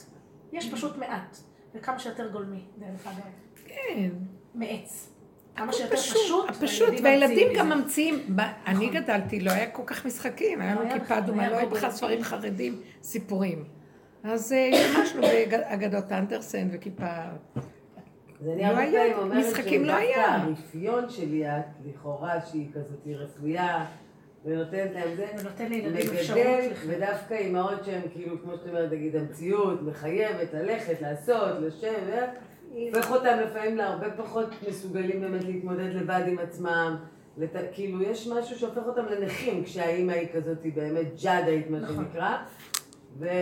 היא מפעילה אותם ואז אתה רואה שיש להם והרבה פעמים באמת זה דוגמה על איך השם מגדל את הילדים כאילו שהיא לפעמים יכולה לפחד אותם זה מגדלי זה לא נשמע טוב לא, זה באמת חכמה אז רגע, זה לא רק עם הילדים את גננת, זה הסיפור שמדבר אלייך אבל גם שהיא בעלה שתיתן להם הכל תקשיבי כמה גירוי תגובה, כמה שתיקי הכל כאן ריבוי, תרבות הריבוי היא תרבות הצחק. עליהם כאילו, ולא... בדמיון שלי, כשהבנות שלי הראשונות נולדו תאומות, בדמיון שלי ראיתי אימא אחרת שאני, לא עוד מה שאני עכשיו. ברור. אבל השם פירט לי את הדמיון, מהר מאוד. כאילו, הוא כאילו, הוא הציל אותי פשוט מעצמי, הוא כנראה ראה שאני הולכת להתרחב על החיים יותר מדי, אז הוא ישר לי עוד אחד, עוד אחד, עוד אחד, תביני, אין לך כוח. אני סך הכל די... מה שאתה תמיד אומרת, שהאחרונה שהיא חשבה שהיא לא מכבדת זה ליאת הנסיכה המפונקת שלה, שהיא אמרה אולי אחד, אולי... פתאום זה, וברוך השם, היא באמת מגדלת אותה מתוך מקום של כאילו הבטא, תעזור לי, נעשה את זה ביחד. הייתה אחת את זה... עכשיו... זה מרגיע אותי לשחרר אותם אליו, מרגיע אותי כי אני חרדתית. כשאני משייכת אותם אליי ואת האחריות שעליהם אליי, זה מכניס אותי לסטרס שאני לא יכולה לעמוד בו. וכשאני משייכת אותם אליו, אני מרגישה שהם מוגנים, והוא באמת, הוא פועל... איזה יופי, אז מה אנחנו רואים את העיקרון פה? בעץ הדת אין השם, כי התכסה השם ונהיה אני, האגו. אז האגו עכשיו מדמיין, מה זה השם? וייתם כאלוקים, השם גדול, אז תשתדל להיות גדול, השם מושלם, תשתדל להיות מושלם, השם הוא כל יכול, גם אתה יכול, כל יכול. הוא חקיין כמו קוף החרדה. מה התיקון של כל עץ הדת הזאת? לחזור לפשטות של הגולמיות הפשוטה. בן אדם הוא קטן, הוא לא יכול. אז הוא אומר, אני לא יכול. פתאום נופלת עץ הדת, והשם אומר, או, חיכיתי לשמוע את זה. אתה כל הזמן יכול, ואתה נזיז אותי הצידה, ואתה רץ להיות, אתה כל יכול. טוב, אז תרימו את השק, אתם יכולים, נכון? עד שמגיע הבן אדם וצועק, כמו הדור שלנו, אין לי כוח! כולם בטירוף של כמה דברים, כמה מטלות יש לבן אדם, כמה הוא חייב. כמה אימא חייבת עם הילדים שלה, רוחני וחברתי וכלכלי ובריאותי ונפשי של הילד ומה לא, ואם יש לה עשרה ילדים ואם הם דיסלקטים בכלל, אז עכשיו תחשבי, כל אחד כמה הוא צריך דיבור. ומי זאת האימא הזאת כולה? כולה רבע עוף שבקושי הנשמה שלה יוצאת, בקושי להכניס לפה לזמן, תקשיב, איך שלא תהיה מתה. ואז צועקת, אני מתה, נשים צדיקות מתות, צעירות קורסות. ואז השם אומר, אבל אני לא ביקשתי את כל זה, זה הכל דמיון האגו שלכם. התגדלת, שגאון הגדלות, התגדלתם מעל עצמכם, דחקתם אותי, לקחתם לי את המנדט, אני בראתי את העולם, וגנבתם לי את המנדט, ואני רצה אחריכם, ואומר, חכו לי. כאילו אני רואה את השם כמו קבצן. בעצם כל קפסת שדופק לי בדלת, אני רואה שזה בורא עולם בחוץ, ואני בפנים. זרקתי אותו החוצה, ואני עוד עושה לא טובה שנתת לו פרוטה. הכל הפוך, את לא מבינה? עכשיו, מה הוא רוצה? תתקטנו. איפה הוא נמצא? תהיו קטנים, אז אני אתגלה בעולם. אתם רוצים להיות הגדולים, אני נהייתי קטן. תפך הכל. זה פשוט הכל. מה זה שכתבתי בעלון החלאה, שהשם אומר, אני יוצא בתוך מצרים. אני יוצא בתוך מצרים. אני נכנס למצרים, או שאני יוצא מתוך מצרים. מה זה אני יוצא בתוך מצרים? הלשון הזה לא ברור. זה בדיוק כל הדרך שלנו. אנחנו יורדים אחורה אחורה לגלות את השם. השם בכלל נמצא באחורה. פעם רבי לוי יצחק מברדיצ'ב, עבר לידו איזה יהודי שרץ. אז הוא אומר, רב ייד, בוא שמחת ייד, מה, מה שלומך? לאן אתה רץ? הוא אומר, אני רץ לפרנסה שלי, אין לי זמן, אין לי זמן. אני רץ לפרנסה, הוא אומר לו, מנין לך שהפרנסה מקדימה ולא מאחורה? מה אתה רץ? זה, תשימו לב, תמיד, אה, כל היום רצים, רצים, לאן אתה רץ? מה אתה רוצה להציג? מה אתה רוצה? שקט. הוא אמר מילה, אני קופץ, שגיד. זה עשה פעולה, אני מחכה אותו, כי אולי הוא יותר והוא משיג, ואני לא השגתי. חקיינות, קנאת איש מרעהו, צער, רוגז מכאובים. סליחה, מי אמר שזה כך צריך להיות? אז מה אנחנו עושים? חוזרים אחורה. זה נקרא לשוב, תשובה. יש תשובה שאנחנו עושים סור מרע ועשה טוב, רבי, רבנו יונה. ויש תשובה של אליהו הנביא יבוא להשיב את הצדיקים בתשובה. אלה שחושבים שהם כבר משהו, משהו, אז יגיד להם, טוב, אתם צריכים לחזור בתשובה. אנחנו, למה נחזיר את החילונים? לא, לא, לא. אתם צדיקים בחוקים של התורה, אבל אתם ברחתם מהשם, השם נמצא אחורה, תחזרו אליו, שובו אליי ואשובה לכם, שובו אליי. אז למה לשוב אליו? זמן שאתה מאחורה, ממי שב, מי שהתרחק מהנקודה שב. הכתוב, ושב השם את שבותך, למה לא והשיב השם את שבותך? כי הוא יושב מאחוריך, אתה בא מאחור, מקים אותו, אז הוא קם איתך, אתה מקים אותו, ואז הוא קם איתך לגאול אותך. ושב השם, הוא שב איתך, אתה שב, הוא שב איתך. משמע שהשכינה נמצאת בפנים, בעומק מצרים הייתה שכינה, בתוך כל החשכת מצרים. משם יצאה הגאולה לגאול. כל הניסים, האור הגנוז יצא מלמטה.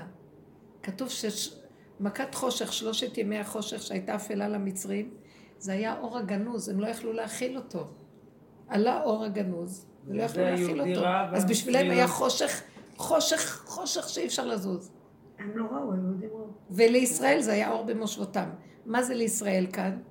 זה, זה הכוח הזה שהוא בנקודה של האמת. עם הכלי. עכשיו זה לא אומר, אנחנו, אני מרגישה שאני, כל המכות של מצרים, אני מרגישה אותם. ואני, אז אני המצרים. וגם יש בי את נקודת האמת, שאז זה היהודי. והעבודה שצריכת לעשות על ידינו זה עבודה של המצרים. איזה יהודי חרדי או דתי ירצה לבוא לעבוד על השלילה שלו? כל העבודה הזאת זה לשלול את החיובי שלנו, כי החיובי הוא השקרן הכי גדול. הוא מכסה ורץ קדימה, כאילו הוא מושלם ועוד מעט הוא מגיע. ואילו אנחנו אומרים, אין לה להגיע, התכסנו בשקר, בוא נפרק את השקר ונחזור שאין כלום. זו עבודה הפוכה, את מבינה מה אני מדברת? זה עבודה הפוכה. זה עבודה הפוכה, עבודת האמת היא הפוכה. אז בואי נגיד לך איזו דוגמה שיכולה לסבר את האוזן.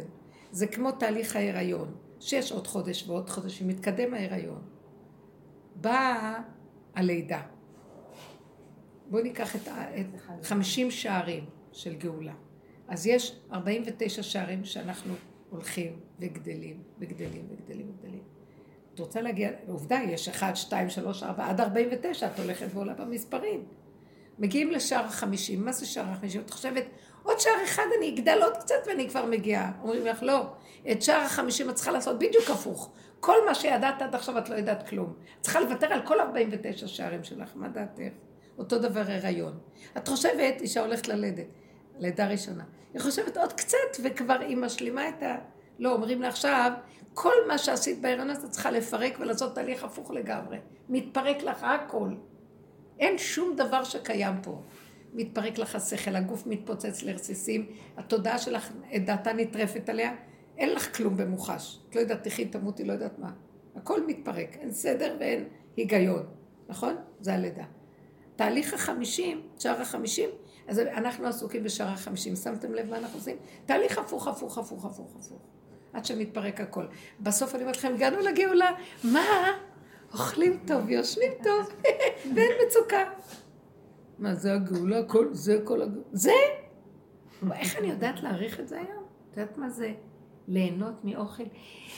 וטוב לך, ואת נהנית, את נהנית מהרגע הזה, את מרוכזת ברגע ואין יותר שום רגע בעולם, ואת הכי נהנית בעולם. והברכה שאת אומרת, את כבר לא צריכה להגיד ברכה, כי ההנאה שלך היא כל כך אמיתית. הבשר מדבר. כשאין בשר שמדבר, צריכה להגיד ברוך אתה השם. כי אחרת תשכחים. כאן הבשר מדבר, חי.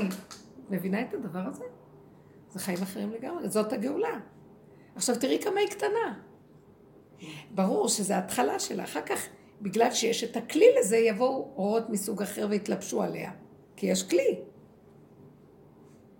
וכשיבואו האורות להתלבש ואין לבן אדם כלי, זה כמו הסוטה, היא תחרב כולה. כל החרדות שיש להם לאנשים, כי יורד כבר אור כזה ולא יכולים להכיל אותו. אז נהיה חרדות, נהיה בעלות, מחלות, זה כתוצאה מהאור שמגיע. הוא גורם הפוך לבני אדם, כי אין כלים להכיל אותו. רק, רק ללכת ולפרק. כל העבודה של השער האחרון זה לפרק. לא רוצה לגדול, לא רוצה להשיג, לא רוצה להיות, לא רוצה... אתם יודעים, זה קשה, זה קל לי לדבר. כי יש אגו, ויש כל העולם, ואני כל כך שייכת לעולם. יש כאלה מרחפים, אני בעולם, ועכשיו את צריכה לחתוך את העולם של העולם, את האימא של העולם. אין עולם. ולהגיד איך שזה ככה טוב, והכל בסדר גמור. אבל השני, תריחו נראה ותריחת נראית. לא אכפת לי מה השני, לי כיף, הכל טוב לי. איך שאני ככה? אני לא צריכה להיות מה השני. אין עולם. חזרתי ליחידה. רשות היחיד, שבס. שבת. שבת. רשות היחיד. אין, אין ימים אחרים ואין כלום. בשבת את לא זוכרת מה יהיה מחר, ואסור גם להערער על כלום. זהו, כאן נגמר החיים וזהו. איזה כיף. מה זה? זה עולם הבא. מה זה עולם הבא? איך הוא מוגדר? שאין אדם נכווה מחופתו של חברו. כל אחד יושב עם החופה שלו, ואף אחד לא מציץ על השני. איזה גן עדן. ומה זה הגנום? שאת מציצה כל הימה השני והשלישי והרביעי. זה עולם הבא, כך הוא מוגדר. אין אדם נכווה מחופתו של חברו. אז בואי שבי עכשיו פה כבר בעולם הבא. איך אמר רבי בונה מפשיסך? ש... ש... כל העניין לעשות... שמהעולם הבא יהיה העולם הזה. זאת אומרת, איך הוא אומר את זה? השמיים שמיים להשם, והארץ נתן לבני אדם לעשות ממנה שמיים. בואו נוריד את העולם הבא לפה. באמת נכון. למה לחכות עד שנמות ויהיה עולם הבא?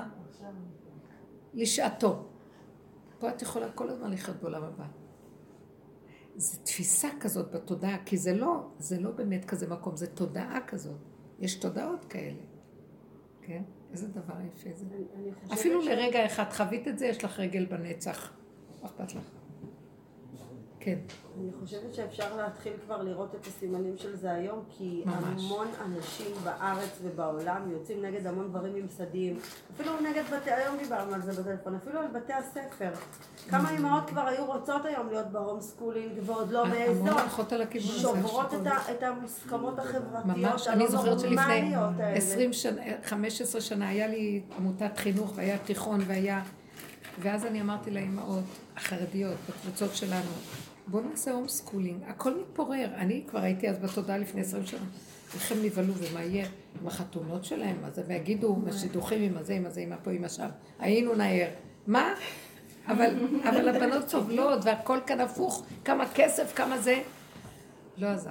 אבל היום זה כבר מגיע. כי אנשים עובדים על התודעה הזאת, אלה שעובדים בעבודה, בכל הקבוצות, בכל מיני, כבר יש בשקט עובדים.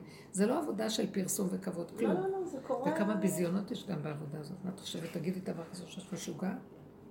כן. ואנשים שבוחרים להתנתק מחומר ומקימים להם מועלים וגרים בצפון ויש להם שטח אדמה ואוכלים ומה שמגדלים ולא מוכנים אגב לצאת ליום עבודה ולעבוד תשע עשר שעות בשביל אף אחד ולא לראות את זה. איפה יש שטחים כאלה? אני גם רוצה איפה. יש שטחים, יש, יש. אומנם עוד אין כי אני לא שמעתי קהילה דתית כזו, אבל יש קהילות לא דתיות כאלו. למה דתיות גם יכולות להיות כאלה? איך הם השיגו, איך הם השיגו שטחים? הם מכרו את הבתים שלהם שהיו להם, הם קנו אדמה, והרימו עליה ממש, אוהלים שעולים ארבעים וחמישים אלף. רגע, אבל זה חוקי. זה חוקי. זה מה שעברתי. איפה יפה? איפה יפה? היא באירוע, היא באירוע. את ממש יכולה לראות שהמון אנשים היום בוחרים לצאת לעצמאות כלכלית.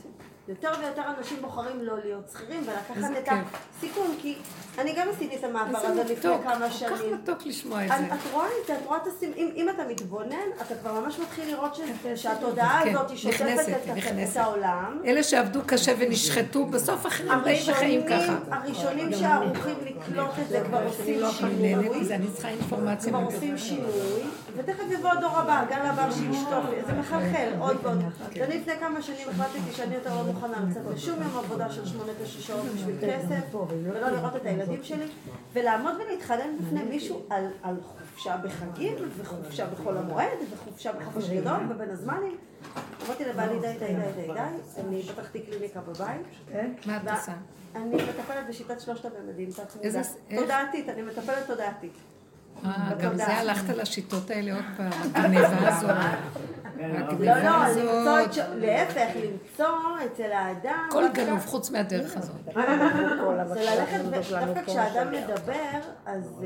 לא, לא, לא, למחוק, למחוק את כל תודעת עץ הדת ולהיות גולם פשוט. ואז יש אמת. כי התודעה של עץ הדת גונבת ועושה שיטות גם. אבל זה נחמד, אם את מתפרנסת לא אכפת.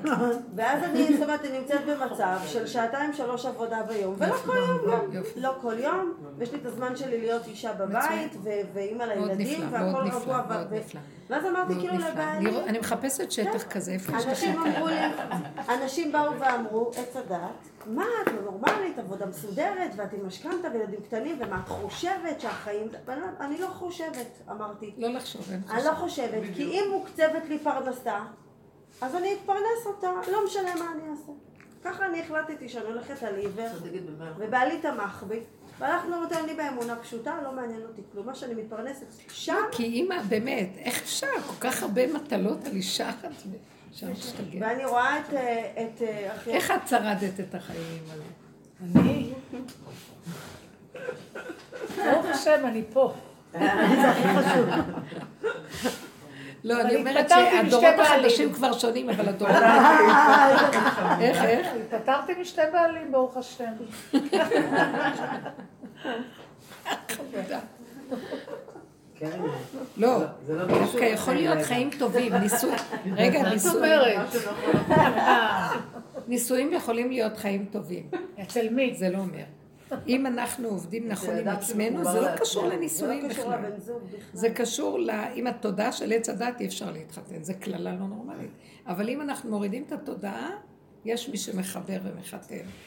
וזה יפה, כי זה עובד עם האמת. כשעובדים את העבודה הזאת, אבל יש משהו בנישואים שהוא, כאילו בחיבור, בכלל בזוגיות, שיורד מזה הרבה מההתרגשות. כן, כן.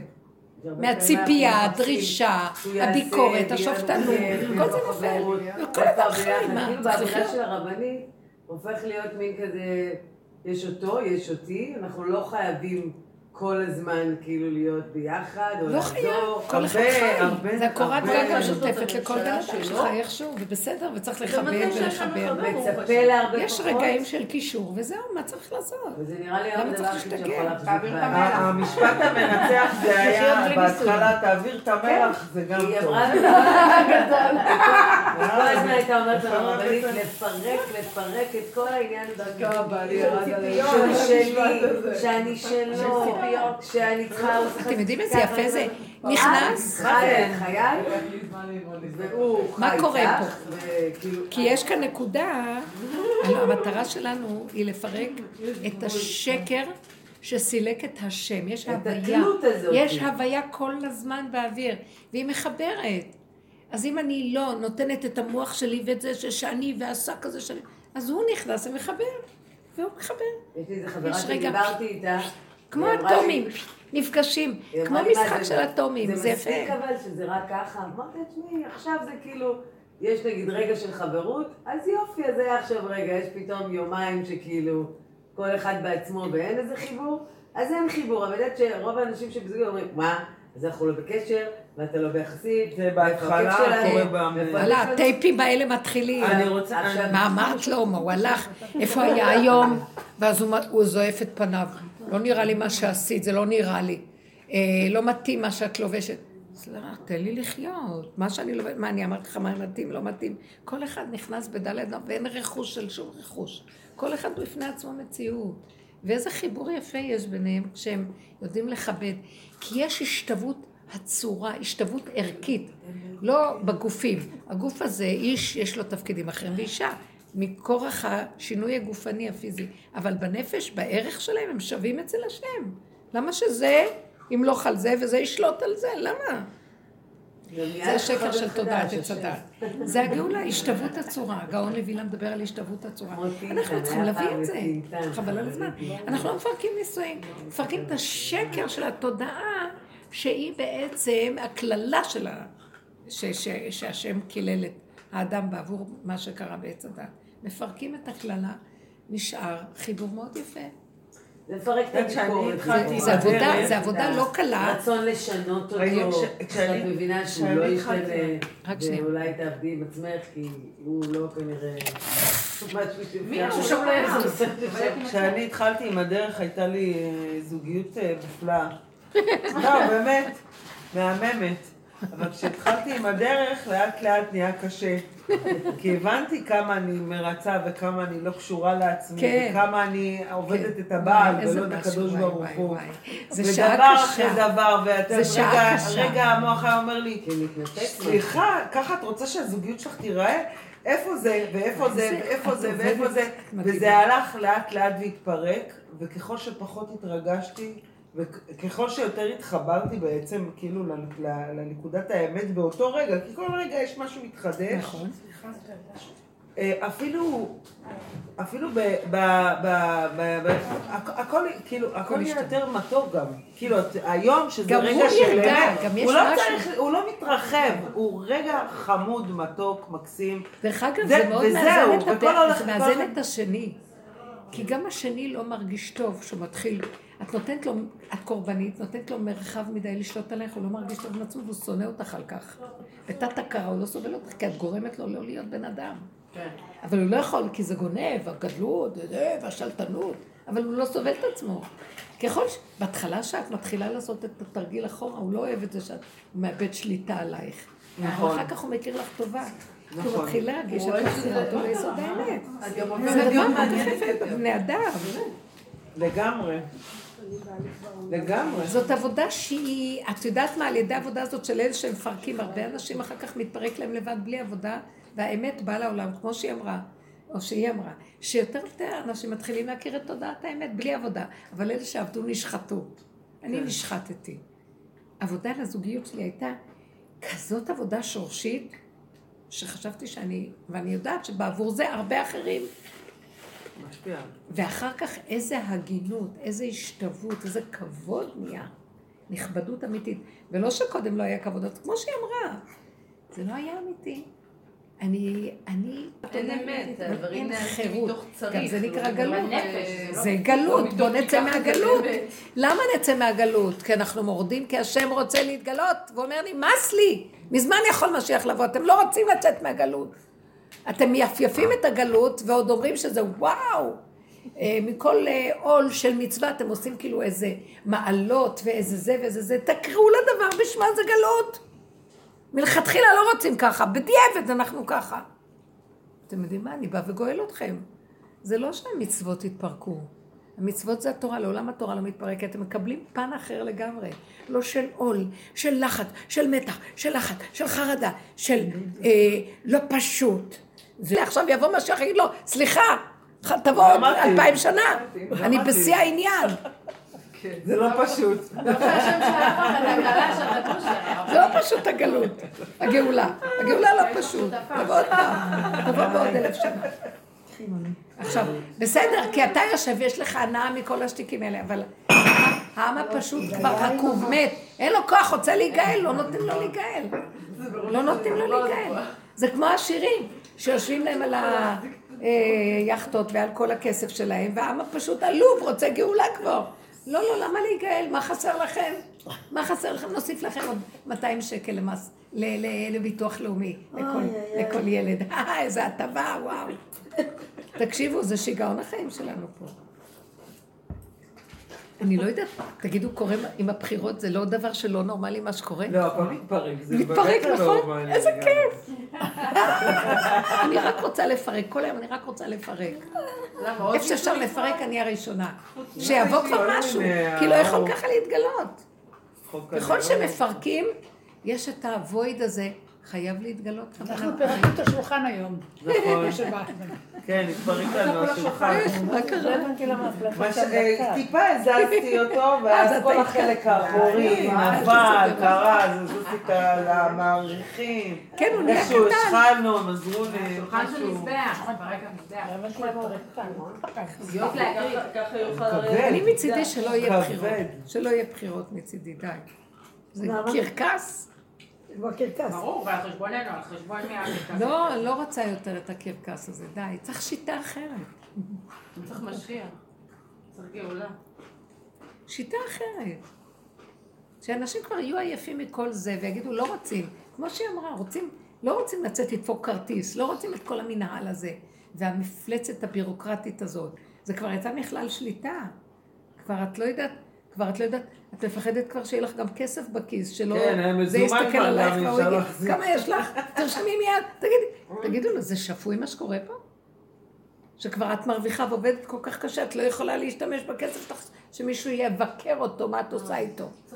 תשימו את הראש בכסף של עצמכם, מה אתם רוצים ממני? שיעשה את כל הקונספירציות, שיקח את הכסף של... כל הכסף יחלק אותו לכולם, צריך איזה רובין, צריך איזה משהו שיקרה גם. אבל אני רוצה להיות את זה, תתמכו בי אם אני אבחר. לגמרי, אנחנו הראשונות, אנחנו אחריי. כואב לי הלב נורא נראה. ונראה לי שצריך, הדיבור הזה כבר עושה הרבה, תדעו לכם שהעם מתעורר. זה לא נורמלי לחיות ככה, זה משוגע. אבל כולם צריך את כל הביטחון הזה, לא צריך את הכל. יש מנגנון שמחזיק את כל זה והכל כאילו. זה לא צריך את כל זה. מכחת מפילים את כל השקר הזה. למה כל העזה הזאת הורקת אותנו? למה? כמה כסף הולך על זה? אפילו ברשות כבר לא רוצים להעביר דברים לשם. עכשיו תגדירי את זה, לא לכולם יש מספיק כוח לקום ולעשות שינוי. או להיות אותו הילד שצועק, המלך הוא עירום, כי אנשים... אל תסתכלי, רגע, בואו נגיד לכם משהו. תסתכלי רק על עצמך ותראי שאחד שווה מיליון. פעם ששת זה ישווה. אחד מכם יניס אלף ושניים רבבה. אחד מכם ששווה עולמות. נעשה עבודה בשקט, תראו שאתם נופל. אני יודעת שזה כבר קורה. העבודות האלה שאנחנו עושים, אני יודעת שבנות שהגיעו לדרך נשחטו. זה שחיטת האגו, הדרך שאנחנו עושים. ואיך הסכמתם, תדעו לכם, יש לכם שכר גדול. חוץ מזה שזה גאולה פרטית, זה זיכוי הרבים הכי גדול, בלי להוציא מילה החוצה. זה בזכות נשים צדקניות, שאין דרכן של נשים לכבוש. הכל בעצנה לכת, בעבודה פנימית, והעולם משתנה. בלי במות ובלי כל הקשקוש הזה. יש לנו השפעה, אבל יש לנו השפעה אחד על השני. אם אני משנה משהו בעצמי, ודאי שאני, שזה משפיע גם על העולם, כי כבר יש יהודי אחד שהוא, שהוא שונה. יש לזה כוח אדיר לשקט. זה כבר מתחיל להשפיע, שאנשים כבר רואים שהכל כאן קרקס, ולא רוצים שזה יהיה. שאנשים לא מוכנים כבר להיות כפופים יותר לקרקס הזה, שאת שומעת יותר ויותר התנגדות של העם, יש יותר התנגדות בכל, אנשים קמים ואומרים די. גם אם הם עוד לא פועלים, אבל כבר... אבל מה זה הפעולה הכי גדולה? אז תבחרו. סתם, תעביר. לא, תעביר, תעביר. בוא נגיד שלא יהיה בחירות, אז לא יהיה. לא, כן. אם אנשים לא בוחרים, אז לא יהיה. לא הייתי איתך, הייתי בבעתה פעסתך. אם יהיה תרחיש כזה, אני סתם שואלת, מעניין. מעניין אותי סתם על פי שכל של עץ הדעת. אם אנשים לא יצאו להצביע, ככל שיותר... לא, זה הרבה... אנשים השתכנעו, לא כדאי להצביע, לא רוצים. מה יקרה? תהיה אוכלוסייה שתצביע, ואז תהיה בעיה. אז חנין זועבי תחזור לכנסת. מי? למה? כי הערבים כן יצביעו. הם ילכו להצביע. סוכן. הם מביאים אוטובוסים מירדן. גם על פי עץ הדעת צריך להצביע. כן. משהו חייב להתערב פה.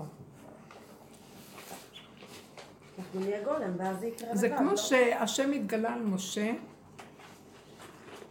צריך להתגלות על איזה בן אדם שהוא קיים, ואנשים ברמה מוסתרים, צריך להתגלות כוח אלוקי שייתן לו שליחות, לא בדרך טבע. מה שקרה אז צריך לקרוא עכשיו גם. אולי יש כזה אדם. זה המשך. איך? זה לא המשיח בעצם, שאומרים שיבוא פשוט, אדם פשוט וטהור, שיעשה את העבודה, שהשם פשוט יעבוד דרכו. המילה משיח מפוצצת. בהתחלה זה יהיה בן אדם שיקבל איזו השראה מיוחדת, ומה שהוא יעשה יצליח לו. אז ככה מתחיל. הרמב"ם אומר, זה לאט לאט, עד שיראו שכל זה וזה וזה, הוא עושה זה וזה וזה והולך, אז זה נקרא. התגלות הדמשיכה זה משהו שקורה לאורך זמן, זה לא רגע אחד. לא רגע אחד, זה קורה, ויש איתו איזה כוח שהוא לא בטבע. זה לא נורמלי, מוכרח להיות איזה משהו, שהוא שובר את המערך של הטבע הזה. השם יעזור לנו, זה יהיה קרוב מאוד. בינתיים אנחנו צריכות להישאר בעבודה פרטית ולחפש את יסוד האמת בתוכנו. ויסוד האמת זה, כשמשהו מציק לי בחוץ, אז אני יודעת שזה בעיה שלי. כי אם אני מתפעלת, אם בשלילה ואם בחיוב, זה אני. זה האני. וכל הזמן לחזור, עד שהוא מתחיל להתפרק. עכשיו הוא נורא מה, הוא כבר יורד, הוא מתפרק, מרגישים אותו. אין לו כוח קיום. הוא כבר מתמוסס. את לא מרגישה את זה, עניה?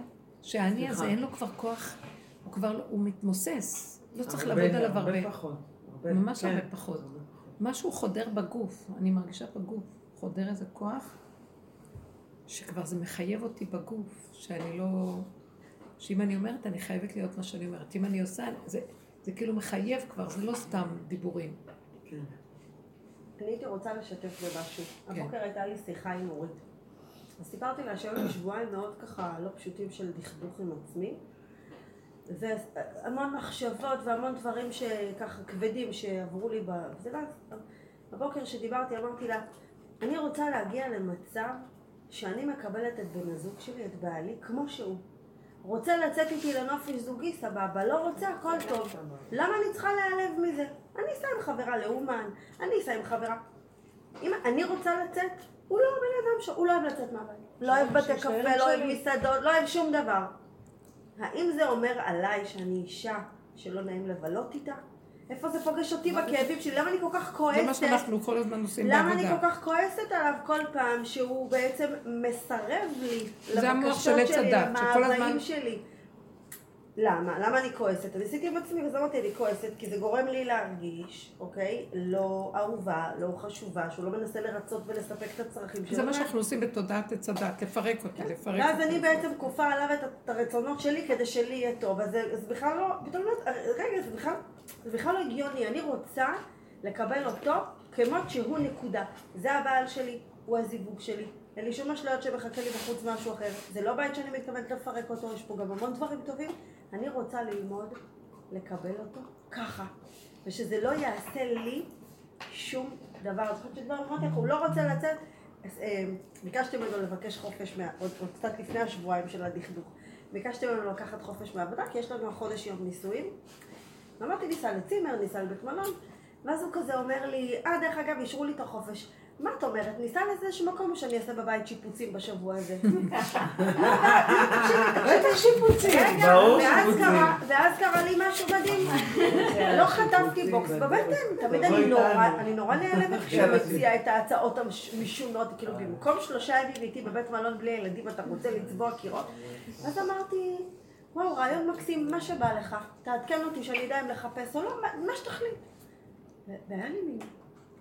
שקט כזה, מטורף, לא התעצבנתי, לא הייתי צריכה להתקשר עכשיו לחברה ולהוציא, לא היו כעסים.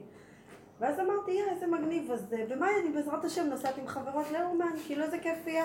זאת אומרת, אני מאוד אוהבת לצאת, אתה פחות, סבבה, אני לא אכריח אותך לעשות דברים שאתה לא רוצה, ואני את הכיפים שלי אקבל בצורות אחרות, וכולם יוצאים ורוצים, לא צריך להריץ. זה משהו שכאילו, תקשיב, אני שלוש עשרה שנה נשואה החודש, זה לא קרה ברגע. אני מחפשת את... לא, זאת הדרך שאנחנו עובדים איתה כל הזמן. כל הזמן אני שואלת...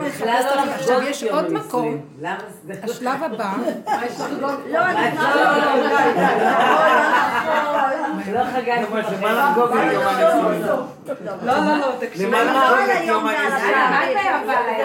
מהתאריך, אז זה בכלל... זה לא נצא למסעד, זה לא יכול להיות בחודש אחרי, זה אף פעם לא חשוב לנו הדקה האמיתית, היום עצמו, זה אף פעם לא היה בקטן. ברעיון. כן, ברעיון של...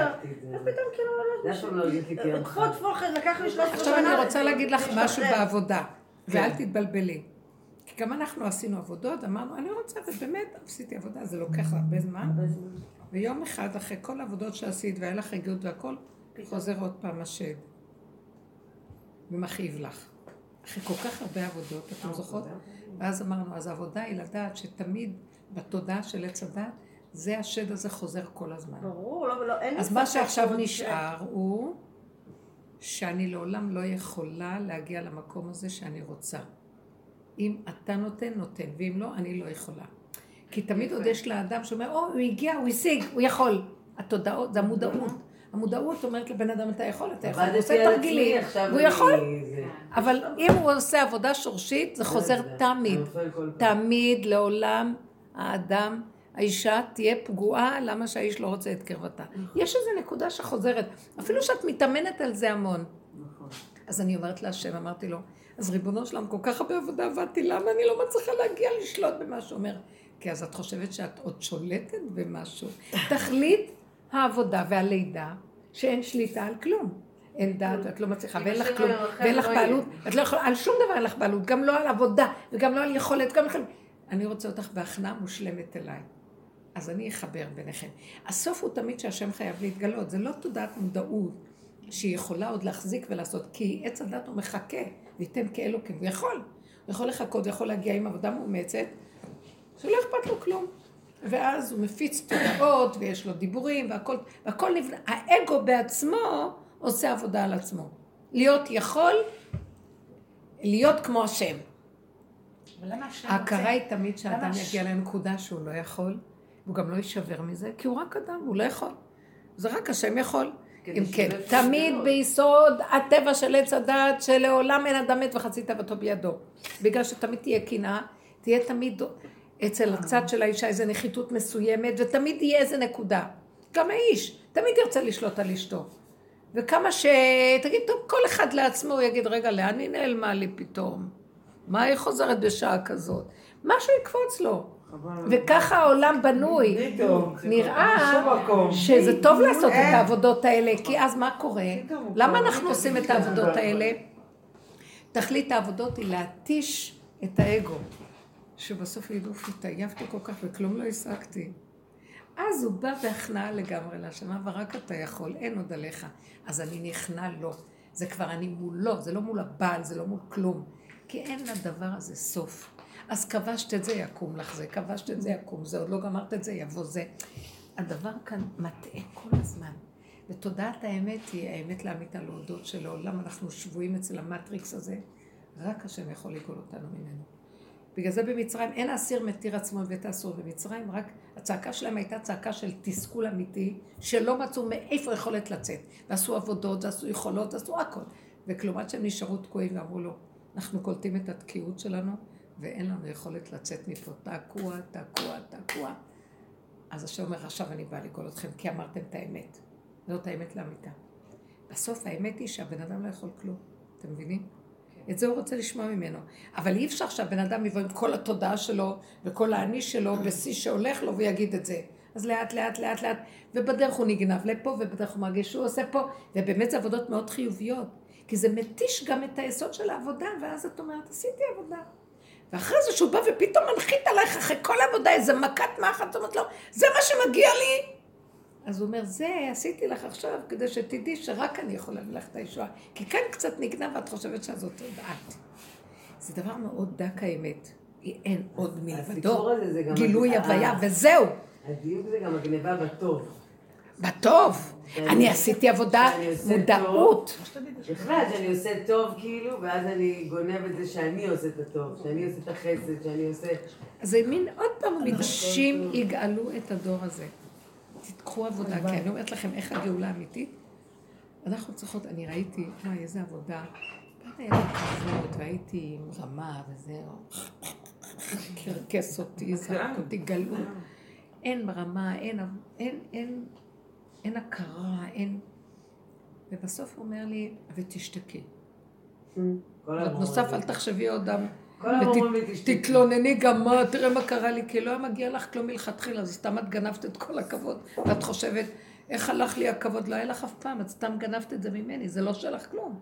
הוא מלמד אותנו, תעשו עבודה בשקט, כל העולם ניגל בעבור הדבר הזה. אני אומרת לכם, אני רואה בעבודה הזאת שאנחנו... זה השנים של עבודה קשה למות, להישחט. ובסוף את רואה העולם קם. יש עכשיו הכרה, אנשים, העם מתחיל להתעורר, הוא לא רוצה להמשיך ככה, נמאס. יש משהו פשוט אמיתי, שבעבור האמת הזאת שבני אדם קמים ואומרים, תרגו אותנו, לא רוצים יותר ככה. זה יתחיל להיות, גל מאוד חזק. דרך אגב, בכל העולם זה מתחיל להיות.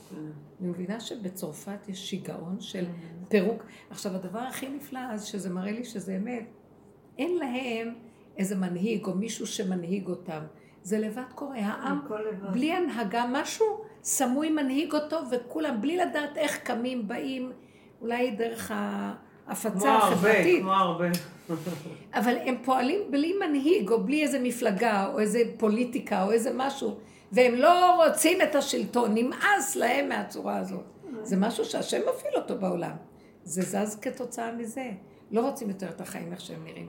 זה חיים שיגעון, אני אגיד לכם את האמת. בדיוק הבת שלי, היום שמעתי שהמורה שלה בודקת לה ומסרגל את החצאית שמונה סנטימטר מתחת לדרך. באמת? אמרתי, הדגדית רצינית, יוראי מעמידה אותם על השולחן, עודדת לסרגל. כן, כך עושים בסמינרים. אבל לא, אנחנו לא כאלה... מה אנחנו חוזרים בתשובה... אל תגיבי. אל תגיבי, מה אכפת לך? זה משחק מטומטם, תני לה לשחק. לא, אני קודם כל נותנת לה להרגיש שאני מבינה שזה משחק. חשוב לי שהיא לא תיקח את זה ותתרגש מזה. שאני בבית מפרקת את זה, לא ברמה של לזלזל, אלא ברמה של... כן, תלמדו אותם שהעולם, יש בו הרבה אפשרויות ושיטות. בואו נתפוס את מרכז האמת, ואחר כך תיוצאת לשקט, חי תמודד עם זה, את לא תשתגעי. לפני שבועה אני רבה עם המורה שלה. כי כבר יש לך אמת, הבית זה היסוד של האמת. תנו להם חוזק הנפש, בריאות הנפש, והשאר הם יסתדרו. היא רבה עם המורה שלה על הצבא. המורה שלהם אמרה, זה צבא, זה כלום, זה אפס, זה זה. ויש לי אחיין, שהיא מאוד אוהבת אותו, שהוא התגייס עכשיו, הוא בא אלינו שבתות, ומספר על הטירונות, והיא נדלקה כמו אריה. חיילים, את יודעת מה הם עושים, התחילה לריב במורה שלה, מה פתאום אפס, הם עוזרים, הם תורמים, את זה. עכשיו, ברוך השם, לא אוהבת ספר שאומרים לה, גברתי, תודה רבה, הנעים שאת פה, את לא מתאימה למערכת. אבל היא התחילה לריב במורה שלה, מה, איך היא אומרת על הצבא? בסדר, זה העניין שלה, היא... אבל זה נמצא בכל דבר, הבת הגדולה שלי עכשיו בגיל התבגרות, יום אחד אמרה לי, אמא, אני רוצה הגיל באה. אמרתי, תראי. עכשיו, זה גיל שכאילו, את יודעת, אמרתי, תראי. בת כמי? בת שלוש עשרה. אמרתי, תראי, האמת, ההלכה לא אוסרת. איך? ההלכה לא אוסרת על הגיל באף. זה היה תכשיט מאוד יפה וקדום לנשים. אבל כרגע זה לא מקובל בשום מגזר. לא בחרדי לאומי, לא בדתי לאומי, לא בחרדי, לא בזה, לא בזה. זה לא מקובל. אמרתי לה, אני הורדתי את שלי כדי שאתם תכנסו למערכת הזאת. כשתגיעי לגיל שמונה עשרה, נעשה ביחד. מאוד יפה. זהו. מאוד יפה, חכם פשוט. כן. לא, גם לא חכמתי, זה לא עניין, באמת זה לא עניין, זה עניין של הנהגה, אין פה הלכה. זה לא, כשזה קטן ועדין, כן, זה הנהגה. זה לא קשור, זה היה... זה ואחר כזה נסתיים... לא, עזבי, אנחנו לא... אני קולטת לבד, כבר... רק כחול, אסור שחור, שבי מעיל שלא יהיה ברוד. יאללה, ובחייה, זה מאוד כבר. ועוד בנות, אתה יודעת, הן צבעוניות, הן זה, הן לא חיילות, כאילו, הן נשים. נכון. במיוחד בגיל ההתבגרות, שיש להם כאלה... הדיכוי הזה, הדיכוי הזה, אם אתה בבית לא נותן להם להבין שזה באמת לא הזה. יש גם רגעים כאילו... אני אגיד לכם, הבית זה הכל. הבית זה נותן את הבסיס הבריאותי הנפשי. אחר כך הם יוצאים רואים זה משוגע, הם יודעים להכיל את השיגוניות השונות מסביב. ולא מתבלבלים מהם, ואת זה תיתנו להם בבית. אל תתרגשו, איך תיתנו, אל תגיבו ברגש. שרה, וואו! כי ברגע, רגע ראשון יש לנו שערה, אנחנו שואלים. רגע, תעבדו עם זה ברכות, כמו שעשית. אל תראי לה את השערה שלך, תעבדי, תאפקי, תפרקי את כל זה, ותתני לה תשובה שכלית פשוטה, והיא תקנה את זה. יש להם מלא שאלות, היא שואלת כל מיני שאלות, כאילו, רגע, אם זה הגוף שלי, אז למה אסור לעשות קעקוע? עכשיו, זאת אומרת, איך ילדה שלומדת במסגרת תורנית, כשאני הייתי קטנה, היה אסור לי לשאול את השאלות האלה, מי איז? הייתי חוטפת איזה פרס כזה לפרצוף, מה מי איז בכלל לשאול את השאלות האלה? אבל לא, אז כאילו, רגע שנייה, ואז רגע איפוק, דיבור עם הקדוש ברוך הוא, אני אומרת לו, אבא, מה אני הולכת לענות על הדבר הזה? כאילו, את קודם כל כאילו בפנים, מסגרת פנימה, מדברת, ואז אני אומרת לה, זה לא... רגע, את יכולה גם לענות לה בדבר מאוד יפה. תראי, הגוף הוא שלך, נכון? אבל הגוף שלך לא ברשותך לבד, כי עובדה שאת רעבה, נכון? את לא יכולה לחלקל ולפרנס את עצמך, את באה אליי ואני מאכילה אותך. אז הגוף שלך כרגע ברשותי, ואת צריכה לשאול אותי על הגוף. לא, היא לא שאלה מולי, שאלה מול הקדוש ברוך הוא, שאלה כזאת יפה פשוטה, שאני לא עשיתי לשאול, היא אמרה, אם השם נתן לי את הגוף הזה, למה אסור לי לעשות קעקוע? ואז, לא, כאילו, אחרי האיפוק השם נתן לי את הדיבור. אמרתי, אז זה קשור להשחתה של הגוף, וצריך לשמור על הגוף. הוא חלק, הוא, הגוף מכיל את הנשמה, שאנחנו גם צריכים לשמור עליו, בגלל זה יש את העניין של צניעות. טוב, עניין... גם מאוד פשוט, פשוט, הוא נתן לי את הגוף כדי שאני אשמור עליו בשבילו. כן. ואם אני משחיל, זה מאוד יפה. כן. מאוד יפה, הם צריכים... תשובות פשוטות חכמות והם מבינים ונכנסים. זה גיל, לא. מאוד יפה אני נכנס. כי אני הרבה פעמים אני מוצאת את עצמי שאני רגע הולכת לגירוי תגובה שלי. איך את מעיזה? ואני כאילו איפוק קטן, איפוק כזה בפנים, ופשוט הקדוש ברוך הוא נותן לי את התשובות. יפה, ואת זה הם ישמעו והם יכבדו. כי לא דיכית להם את החיות. כי יש להם זכות לשאול. זה יפה. כל מיני, כמה, יש שאלות שאני מתחמקת, כמה זמן היא התחברה של אבא, כמה זה עמדת כאלה, כמו, איך התחתנתם, איפה זה, אבא התחיל איתה, כל מיני שאלות כאלה, כאילו מי הציעה למי, מה מי... מה את חושבת שהם כאלה? לא, הם יודעים הכל. איך הם יודעים? אתם מספרים להם. לא, בבית ספר, חברות, קצת מדיה, קצת זה... לא, אבל איך הם מספרים אליהם על שאת הכרת את אבא בתור חברים? למה הם יודעים את זה? כי הם יודעים שאנחנו... כי הם מכירים את העולם החילוני, הם לא חיות כחילוניות. הם גם שומעים, כי היה משפחה חילונית, זה שומעים את ההורים שלהם. יש להם, הם פתוחות, הם רואים דברים, אנחנו גם חיים בסביבה חילונית, אז הם יודעים שיש חברים, ואנחנו שומרים נגיעה, ופה יש את זה, ופה יש את זה, והן שייכות לתחום מסוים. הן יודעות לזהות את זה. ברגע שחזרתם בתשובה, זה חייב... כן, לא, הן יודעות שחזרנו בתשובה, שחזרנו בתשובה ואז הכרנו. כי אגב, הוא בא גם כאילו עם שני ילדים נוספים. אז כאילו, אז את הכרת אותה לפני, את יודעת כל מיני שאלות כאלה, כאילו, לא, לא צריך לי, את יודעת מה? באמת, באמת, הדרך עוזרת לי, כאילו, לא להתרגש, לא להתרגש מהשאלות. זה כל העניין של עץ הדת, זה הרגש, הפרשנות והשערה הרגשית, הרגש, הרגש. הכל, אני רואה היום יותר את עץ הדת שזה הרגש. זה הדבר הכי פסול. זה לא אומר שאין רגש, יש שמחה של אנרגיה פנימית, אבל זה לא הרגש. ההתרגשות, התפעלות, תגובה, גירויים, הכל הופך להיות רך ופשוט. כן. ודומה. יש שמחה פשוטה, זורמת, שמחה פשוטה של קיום. וזה בסדר הכל. היה צריך להתרגש. הבנות גדלות. הבנות ממש מתפתחות מהר, גם מבחינת ממש. אני רואה כאילו יש לי כאילו את האב. אני אגיד לכם מה מפריע לי, הבנות מתפתחות יפה, וזה זה שמצאות למסגרות שיש כל מיני סוגי בנות ובנות, ושומעות הרבה דברים, זה לא טוב לבנות. אבל זה אנטיתזה של צניעות, וזה מתחיל מכל המסגרות של בית יעקב הגדולות האלה. זה ממש המקום איפה להכשיל את הבנות. זה מכשיל את הבנות, הן שומעות המון סיפורים ויודעים הבית. אם הם היו בבית, בגדר של חברות קרובות בבית, אין מה לעשות, אין מה לעשות, את צריכה באמת כאילו... לתת להם כלים שזה העולם בחוץ ויש את העולם בבית. אין להניבו. אין להניבו. אין את האפשרות של ההום סקולינג שהיום זה די יפה. אני גם מעבר לזה הרבנית, היום הכל תקשורת ואינטרנט, תוך שנייה הם יודעים הכל. איפה תסתיר? אין לך בכלל מקום להסתיר, יש לך מקום מלכתחילה כאילו לקחת בחשבון את זה שהם ידעו הכל. ולתת את ה... את יודעת, הפעם היינו צריכים להגיש עבודה בגיאוגרפיה, איזה ספרים היינו הולכים, הולכים לספרייה, מוצאים ספרים כאלה, ואיזה... היה, דק, דק, דק, אינטרנט, היא עושה... עוד היא עושה קופי פייס, מעבירה, קופי, מעבירה, קופי, מעבירה, זה, זה, זה... ככן עובדות. כן. וכאילו, לראות כמה את באמת בקיאה בגלישה באינטרנט, ולא כמה את באמת יודעת גיאוגרפיה.